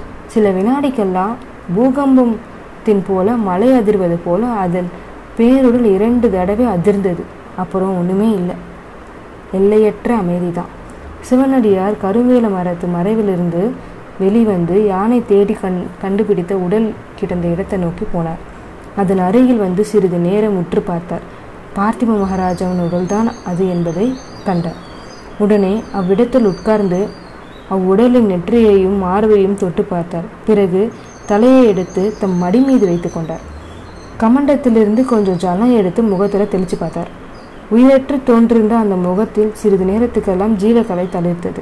மெதுவாக கண்களை திறந்தார் பாதி திறந்த கண்களால் பார்த்திபன் சிவனடியாரை உற்று பார்த்தார். சுவாமி தாங்கள் யார்? அப்படின்னு ரொம்ப தீனமான வார்த்தையை அவர் வாயிலிருந்து வந்துச்சு. அம்பலத்தாடும் பெருமானின் அடியாருக்கு அடியவன் நான் அப்பா. இன்று நடந்த யுத்தத்தில் உன்னுடைய ஆச்சரியமான வீர செயல்கள் பற்றி கேள்விப்பட்டேன். அப்பேற்பட்ட மகாவீரனை தரிசித்து வே தரிசிக்க வேணும்னு தான் வந்தேன். பார்த்திபா உன்னுடைய மாசற்ற சுத்த வீரத்தை புகழ் இன்றென்றும் இவ்வுலகில் மறையவே மறையாதுப்பா அப்படின்னு அந்த பெரியவர் சொன்னார். யுத்தம் என்னவா முடிந்தது சுவாமி? என்று பார்த்திபன் ஈர ஸ்வரத்தில் கேட்டான். அவனுடைய ஒளி மங்கிய கண்களில் அப்போது அளவில்லாத ஆவல் காணப்பட்டது. அதை பற்றி சந்தேகம் உனக்கு இருக்கிறதா பார்த்திபா? அதோ கேள் பல்லவ சைனியத்தின் ஜெயகோஷத்தை அப்படின்னு சொன்னார். பார்த்திபன் முகம் சின்னிங்கிட்டு அதை நான் கேட்கவில்லை சுவாமி. சோழ சைன்யத்தில் யாராவது அப்படின்னு மேலே சொல்ல தயங்கினார். இல்லை இல்லை சோழ சைன்யத்தில் ஒருவர் கூட திரும்பியே போகவில்லை அப்பா. ஒருவனாவது எதிரியிடம் சரணாகதி அடையவும் இல்லை. அவ்வளவு பேரும் போர்க்களத்தில் மடிந்து வீர சொர்க்கம் அடைந்தார்கள் அப்படின்னு சிவனடியார் சொன்னார். பார்த்திபனுடைய கண்கள் மகிழ்ச்சியினால் மலர்ந்தன. ஆஹா சோழ நாட்டுக்கு நற்காலம் பிறந்து விட்டது சுவாமி. இவ்வளவு சந்தோஷமான செய்தி சொன்னீர்களே உங்களுக்கு நான் என்ன கைமாறு செய்ய போகிறேன்? எனக்கு ஒரு கைமாறும் வேண் வேண்டாம் பார்த்திபா. உன்னை போன்ற சுத்த வீரர்களுக்கு தொண்டு செய்வதையே தர்மமாக கொண்டவன் நான். உன் மனதில் ஏதாவது குறை இருந்தால் சொல்லு. பூர்த்தியாகாத மனோரதம் ஏதாவது இருந்தால் சொல்லு. நான் நிறைவேற்றி வைக்கிறேன். மெய்யாகவா ஆஹா என் அதிர்ஷ்டமே அதிர்ஷ்டம். சுவாமி உண்மைதான். என் மனதில் ஒரு குறை இருக்கிறது. சோழ நாடு தன் புராதான பெருமையை இழந்து இப்படி பிரதானம் அடைந்திருக்கிறது என்பதுதான் என்னோட குறை சோழ நாடு முன்னைப்போல் சுதந்திர நாடாக வேணும் ம மகோன்மதையை அடைய வேணும் தூர தூர தேசங்கள் எல்லாமே புலிக்கொடி பறக்க வேணும் அப்படின்றது தான் என்னோட கனவு. அதை தான் நான் கண்டு வந்தேன். என்னுடைய வாழ்க்கையில் அது கனவாகவே முடிந்தது. என்னுடைய மகன் காலத்திலாவது அது நினைவாக வேண்டும் என்பது தான் என்னோட மனோரதா சுவாமி. விக்ரமன் வீரமகனாக வளர வேணும் சோழ நாட்டின் மென்மையே அவன் வாழ்க்கையின் லட்சியமாக இருக்க வேணும் உயிர் பெரியதில்லை சுகம் பெரியதில்லை மானமும் வீரமும் பெரியது அப்படின்றது அவனுக்கு போதிக்க வேணும். அந்நியருக்கு பணி பணிந்து வாழும் வாழ்க்கையை அவன் வெறுக்க வேணும். சுவாமி இந்த வரந்தான் உங்களிடந்து எனக்கு வேணும். தருவீர்களா? அப்படின்னு பார்த்திபன் சாகும் தருவாயில் கேட்டார். சக்தியற்ற அவனது உடம்பில் இவ்வளவு ஆவேசமாக பேசும் வலிமை அப்போது எப்படித்தான் வந்ததோன்றது தெரியவே இல்லை. சிவனடியார் சாந்தமான குரல்ல பார்த்திபா உன்னுடைய மனோரதத்தை நிறைவேற்றுகிறேன். நான் உயிரோடு இருந்தால் அப்படின்னு சொன்னார். பார்த்திபன் என் பாக்கியமே பாக்கியம். இனி எனக்கு ஒரு மனக்குறையும் இல்லை. ஆனால் ஆனால் தாங்கள் யார் சுவாமி? நான் அல்லும் பகலும் வழிபட்ட சிவபெருமான் தானோ? ஆஹா தங்கள் முகத்தில் அபூர்வ தேஜஸ் ஜொலிக்கிறதே. எங்கள் குலதெய்வமான ஸ்ரீ அரங்கநாதனே ஒருவேளை உங்க உருவெடுத்து அப்படின்னு ஆரம்பிச்சார். இல்லை பார்த்திபா இல்லை இல்லை. அப்படியெல்லாம் தெய்வத்தை நிந்தனை செய்யாதே அப்படின்னு அவனை நிறுத்தினார் சிவனடியார். பிறகு அவர் நானும் உன்னை போல் அற்ப ஆயுளுடைய மனிதன்தான் பா. நான் யாரேனும் உனக்கு அவசியம் தெரிந்து கொள்ள வேணுமா? அப்படியானால் இதோ பார் அப்படின்னு சொல்லி தம் தலை மீதிருந்த ஜடாமுடியையும் முகத்தையும் மறைத்த தாடி மீசையையும் லேசாக கையில் எடுத்தார். கண் கூசும்படியான தேஜஸுடன் விளங்கிய அவருடைய திவ்ய முகத்தை பார்த்திபன் கண் கொட்டாமல் பார்த்தான். ஆஹா தாங்களா? என்று மொழிகள் அவன் வாயிலிருந்து குமிரி கொண்டு வந்தன. அளவு கடங்காத ஆழங்காண முடியாத ஆச்சரியத்தினால் அவனோட ஒளியிலிருந்த கண்கள் விரிந்தன. சற்று நேரத்துக்கெல்லாம் அந்த கண்கள் மூடிவிட்டன. பார்த்திபனுடைய ஆன்மா அந்த பூமி பூமியில் பூத உடலாகிய ஆகிய சிறிய சிறையிலிருந்து விடுதலை அடைந்து சென்றது. இத்துடன் பாகம் ஒன்று நிறைவடையது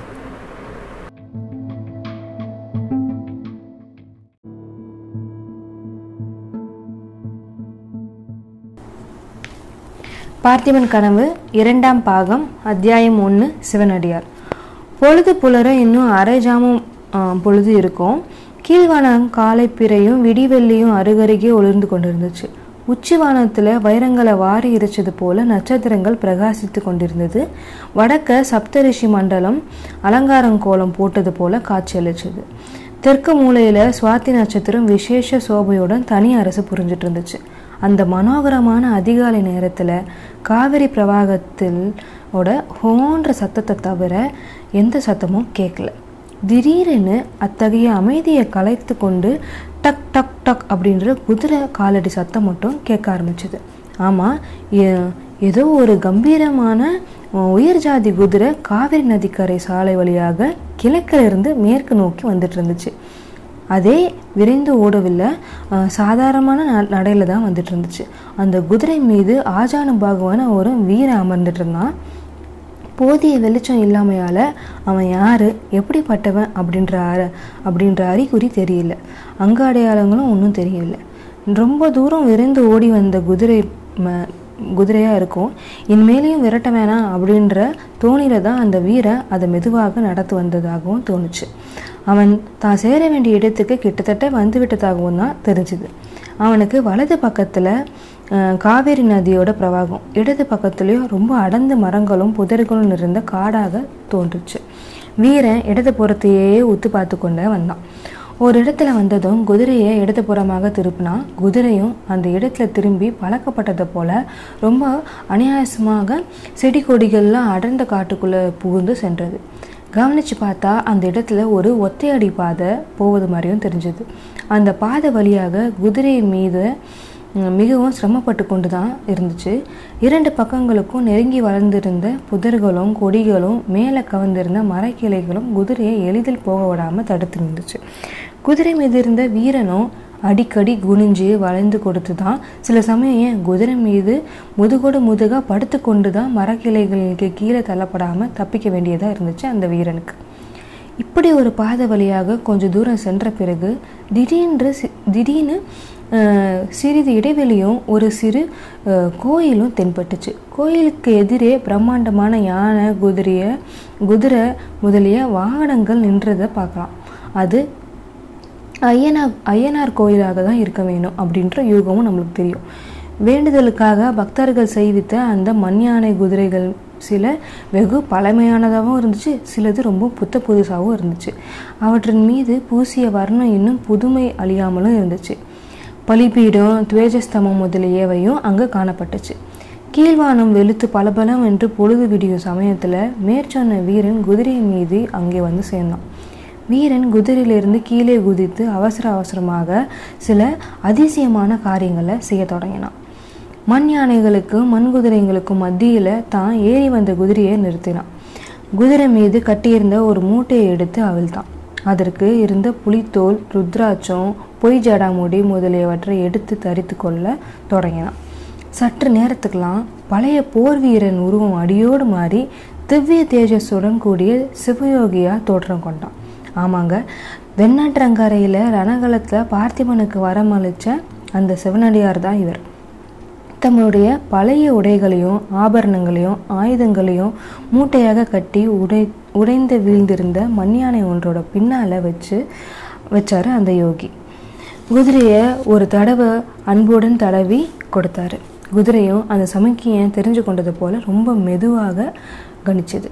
பிறகு அங்கிருந்து அந்த சிவனடியார் கிளம்பி ஒற்றடை பாதையாக திரும்பி சென்று காவிரி கரையை அடைஞ்சார் மறுபடியும் மேற்கு நோக்கி நடக்க ஆரம்பித்தார் ஒரு நாளிகை வழி நடந்த பிறகு சூரியன் உதயமாகும் தருணத்தில் இந்த சரித்திரத்தின் ஆரம்ப அத்தியாயத்தில் பார்த்தோம் இல்லையா? அந்த தோணித்திற்கு வந்து சேர்ந்தார். அங்கே படகோட்டி பொன்னனோட குடிசை அருகில் வந்து நின்று பொன்னா அப்படின்னு கூப்பிட்டாரு. உள்ளிருந்து சாமியார் வந்திருக்கிறார் வள்ளி என்று குரல் கேட்டது. அடுத்த வினாடி பொன்னன் குடிசையைக்கு வந்து சிவனடியார் காலில் விழுந்தான். அவர் பின்னோடு வள்ளியும் வந்து வணங்கினார். பிறகு மூவரும் உள்ளே போனாங்க. வள்ளி பயபக்தியுடன் எடுத்து போட்ட மனையில் சிவனடியார் அமர்ந்தார். பொன்னா மகாராணியும் இளவரசரும் வசந்த மாலைகளில் தானே இருக்கிறார்கள்? அப்படின்னு கேட்டார். ஆம் சுவாமி இன்னும் கொஞ்ச நாளில் நமது இளவரசரையும் மகாராஜா அப்படின்னு எல்லாரும் அழைப்பார்கள் தானே?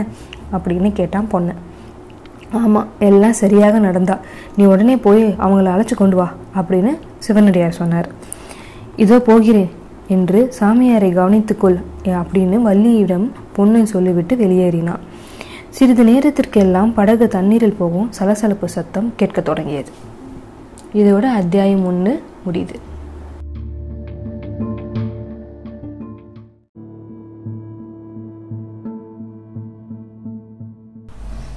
பாகம் இரண்டு அத்தியாயம் இரண்டு வம்புக்கார வள்ளி பொன்னம் போனதும் வள்ளி சிவனடியாருக்கு மிகுந்த ஸ்ரத்தையுடன் பணிவிடைகளை செய்து கொண்டு தொடங்கினாள். அவருடைய காலை அனுஷ்டானங்கள் முடித்து முடித்ததும் அடுப்பில் சுட்டு கொண்டிருந்த கம்பு அடையை சுட சுட கொண்டு வந்து சிவனடியார் முன்பு வைத்தாள். அவர் மிக்க ருசியுடன் அதை சாப்பிட்டு கொண்டே வள்ளியுடன் பேச பேச்சு கொடுத்தார். வள்ளி ராணி எப்படி இருக்கிறாள் தெரியுமா? என்று கேட்டார் சிவனடியார். இளவரசர் பக்கத்து இருக்கும்போதெல்லாம் தேவி தைரியமாக தான் இருக்கிறார்கள். அவர் அப்பால் போனால் கண்ணீர் கண்ணீர் விட தொடங்குகிறார்கள் என்றாள் வள்ளி. பிறகு சுவாமி இதெல்லாம் எப்படித்தான் முடியும்? இளவரசர் நிஜமாகவே மகாராஜா ஆகிவிடுவாரா? அவருக்கு ஏதாவது நேர்ந்துவிட்டால் ராணி பொறுக்க மாட்டாள் உயிரையே விட்டு விடுவார் என்றாள் வள்ளி. எனக்கு என்ன தெரியுமம்மா? கடவுளுடைய சித்தம் எப்படியோ அப்படித்தான் நடக்கும். சரி உனக்கு தெரிந்தவரை ஜனங்கள் என்ன சொல்லி கொண்டிருக்கிறார்கள்? ஜனங்கள் எல்லாரும் இளவரசர் பக்கம்தான் இருக்கிறார்கள். பல்லவ அதிகாரம் ஒழிய வேண்டும் என்றுதான் ஆசைப்படுகிறார்கள். பார்த்திம மகாராஜாவின் வீர மரணத்தை பற்றி தெரியாத பிஞ்சு குழந்தை கூட கிடையாது. சுவாமி அந்த செய்தியை தாங்கள் தானே ஆறு வருஷத்துக்கு முன்னால் எங்களுக்கு வந்து சொன்னீர்கள். அதை நானும் ஓடக்காரரும் இதுவரையில் லட்ச ஜனங்களுக்காவது சொல்லியிருப்போம் என்றார் நானும் இன்னும் எத்தனையோ பேரிடம் சொல்லியிருக்கிறேன். இருக்கட்டும் மாரப்ப பூபதி எப்படி இருக்கிறான்? இப்போது உன் பாட்டனிடம் ஜோசியம் கேட்க அவன் வருவதுண்டா? என்று கேட்டார் சிவனடியார். ஆஹா அடிக்கடி வந்து கொண்டு தான் இருக்கிறான் என்றாள் வள்ளி. உடனே எதையோ நினைத்து கொண்டவள் போல இடி இடி என்று சிரித்தாள். சிவனடியார் என்னத்த கந்தையம்மா இப்படி சிரிக்கிறாய்? என்னுடைய மூஞ்சியே பார்த்தா? அப்படின்னு கேட்டார். இல்லை சுவாமி இல்லை. மாரப்ப பூபதியின் ஆசை என்னதென்று உங்களுக்கு தெரியுமா? ஆஞ்சி சக்கரவர்த்தியின் மகளை இவன் கட்டி கொள்ள போகிறானாம். கல்யாணத்துக்கு முகூர்த்தம் வைக்க வேண்டியதுதான் பாக்கியம் அப்படின்னா. சிவனடியார் முகத்தில் ஒரு வினாடி நேரம் இருண்ட மேகம் படர்ந்தது போல் தோன்றியது. உடனே அவர் புன்னகை விரிவித்து கொண்டு ஆமாம் உனக்கு என்ன அதில் இவ்வளவு சிரிப்பு? அப்படின்னு கேட்டார். சக்கரவர்த்தியின் மகள் எங்கே? இந்த பேதை மாறப்பனைங்க உலகத்தில் அப்படி ஆண் பிள்ளைகளே அற்று போய்விடவில்லையே. நரசிம்ம பல்லவரின் மகளை இந்த கோலை பங்காளிக்கு கொடுக்கதற்கு கொடுப்பதற்கு அப்படின்னு வழி சொன்னான்.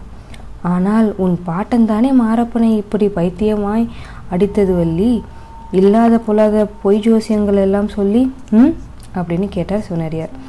அப்படி சொல்லிராவிட்டால் அந்த பாவை என் பிராணனை வாங்கியிருப்பான் சுவாமி. போகட்டும் சக்கரவர்த்தியின் குமாரி ரொம்ப அழகாமி. நிஜந்தானா நீங்கள் பார்த்திருக்கிறீர்களா? என்று வள்ளி ஆவலுடன் கேட்டாள். சிவனடியார் புன்னகையுடன் பார்த்திருக்கிறேன் அம்மா. பார்த்திருக்கிறேன். ஆனால் அழகை பற்றி எனக்கு என்ன தெரியும்? நான் துறவி. எங்கள் ராணியை விட அழகா இருப்பாளா? சொல்லுங்கள். உங்கள் ராணி அவ்வளோ அழகா என்ன? எங்கள் ராணியா? இல்லை இல்லை. எங்கள் ராணி அழகே இல்லை. சுத்த அவலட்சணம். உங்கள் சக்கரவர்த்தி மகள் தான் ரதி. என்ன வழி? இப்படி கோவித்துக் கொள்கிறாய். பின்ன என்ன?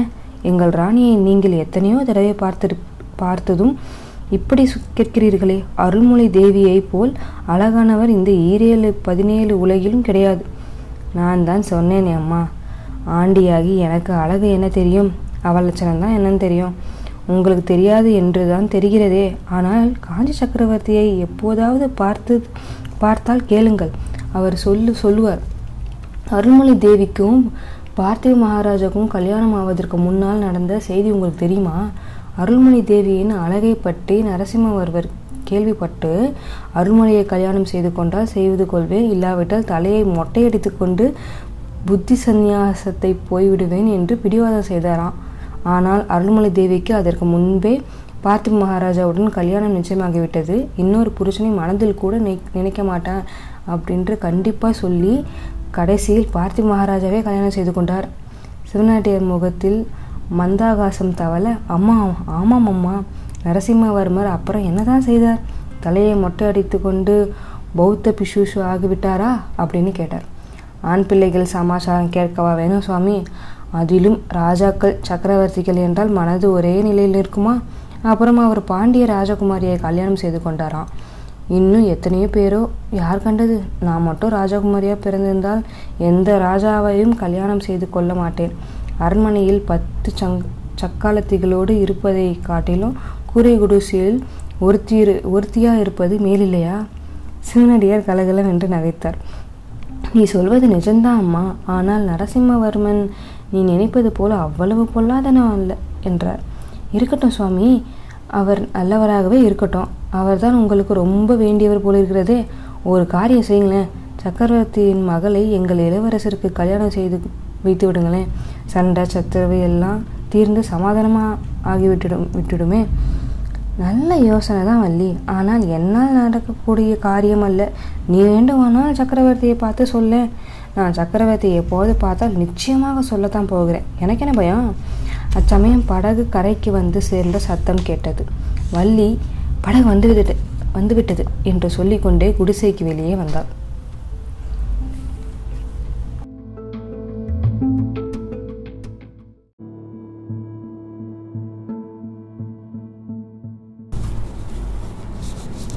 அத்தியாயம் மூன்று சதி ஆலோசனை. சற்று நேரத்துக்கெல்லாம் அருள்மொழி தேவியும் இளவரசர் விக்ரமனும் குடிசைக்குள் வந்து சுவாமி என்று சொல்லி சிவனடியாரின் பாதத்தில் வணங்கினார்கள். சிவனடியார் விக்ரமனை தூக்கி எடுத்து அணைத்து கொண்டு ஆசீர்வதித்தார். ஆறு வருஷத்துக்கு முன்பு அரியா பாலகனாயிருந்த விக்ரமன் இப்போது இளங்காலையை போ பருவத்தை அடைந்த ஆஜானுபாகுவாக விளங்கினான். அவன் முகத்தில் வீரக்கலை திகழ்ந்தது. உள்ளத்தில் பொங்கிய ஆர்வத்தின் வேகம் கண்களில் அலையெறித்தது படபடவென்று பேசத் தொடங்கினார் சுவாமி நேற்றிரவு கனவில் என் தந்தை வந்தார். என்னை அழைத்து கொண்டு சிராப்பள்ளி மலைக்கு போனார். அங்கே உச்சியில் பறந்து கொண்டிருந்த பல்லவர்களின் சிங்கக்கொடியை காட்டினார். சுவாமி இனிமேல் என்னால் பொறுத்திருக்க முடியாது. நீங்கள் என்னை ஆசிர்வதிக்க வேண்டும். என்னுடைய ஆசீர்வாதம் உனக்கு எப்பவுமே இருக்குது விக்ரமா. சரியான காலம் வரையில் காத்திருக்கும்படி தானே சொன்னேன். இப்போது காலம் வந்துவிட்டது. நீ என்ன செய்ய உத்தேசித்திருக்கிறாய் சொல்லு. வெறும் பதற்றத்தினால் மட்டும் காரியம் ஒன்றும் ஆகிவிடாது. தீர யோசித்து ஒரு காரியத்தில் இறங்க வேண்டும்.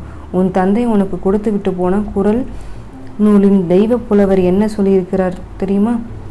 எண்ணி துணிக கருமம் துணிந்த பின் எண்ணுவோம் என்பது இழுக்கு. இதை நீ எப்போதும் ஞாபகம் வைத்துக்கொள். ஆ சுவாமி எண்ணித்தான் துணிந்திருக்கிறேன். வரப்போகும் புரட்டாசி பௌர்ணமி என்று சிராப்பள்ளி மலை மீது பறக்கும் பல்லவர் கொடியை எடுத்தெறிந்துவிட்டு அங்கே புலிக்கொடியை பறக்கவிடப் போகிறேன். யார் என்ன சொன்னாலும் சொன்ன போதிலும் இந்த தீர்மானத்தை நான் மாற்றிக்கொள்ளப் போவதில்லை. மிக்க சந்தோஷம் விக்ரமா. உன் தீர்மானத்தை மாற்றிக்கொள்ளும்படி நானும் சொல்லப் போவதில்லை. இந்த நாள் எப்போதும் வரப்போ போகிறதென்றுதான் நான் காத்து கொண்டிருந்தேன். ஆனால் உன் தீர்மானத்தை காரியத்தில் நிறைவேற்ற என்ன ஏற்பாடு செய்திருக்கிறாய்? அதை தெரிந் தெரிந்து கொள்ள மட்டும் விரும்புகிறேன். புலிக்கொடியை பறக்க விட்டால் போதுமா? அதை காத்து நிற்க படைகள் வேண்டாமா? பல்லவ தளபதி அச்சுதவர்மன் சும்மா பார்த்து கொண்டிருப்பானா? சுவாமி அந்த கவலை தங்களுக்கு வேண்டவே வேண்டாம். சோழ நாட்டு மக்கள் எல்லோரும் சித்தமாக இருக்கிறார்கள். பொன்னனை கேளுங்கள் சொல்லுவான். புரட்டாசி பௌர்ணமியில் வீரர்கள் பலர் உறையூரில் வந்து கூடுவார்கள். புலிக்கொடி உயர்ந்ததும் அவர்கள் என்னுடைய படையில் பகிரங்கமாய் சேர்ந்து விடுவார்கள். உறையூரிலுள்ள பல்லவ சைன்யத்தை சின்னாபின்னம் செய்து அச்சுதவர்மனையும் சிறைப்பிடித்து விடுவோம். அந்த அபாயகரமான முயற்சியில் உனக்கு யார் ஒத்தாசை செய்கிறார்கள்? யார் உனக்காக படை திரட்டுகிறார்கள்? நீயும் வசந்த மாளிகையை விட்டு வெளியே போனதே கிடையாதே. என் சித்தப்பா மாரப்ப பூபதி தான் எல்லா ஏற்பாடுகளும் செய்கிறார். அவர் ரகசியமாக ஒரு பெரிய படை திரட்டு வந்திருக்கிறார். மாரப்ப பூபதி என்றதுமே சிவனடியார் முகம் கருத்தது. அவர் விக்ரமனை நடுவில் நிறுத்தி யாரு?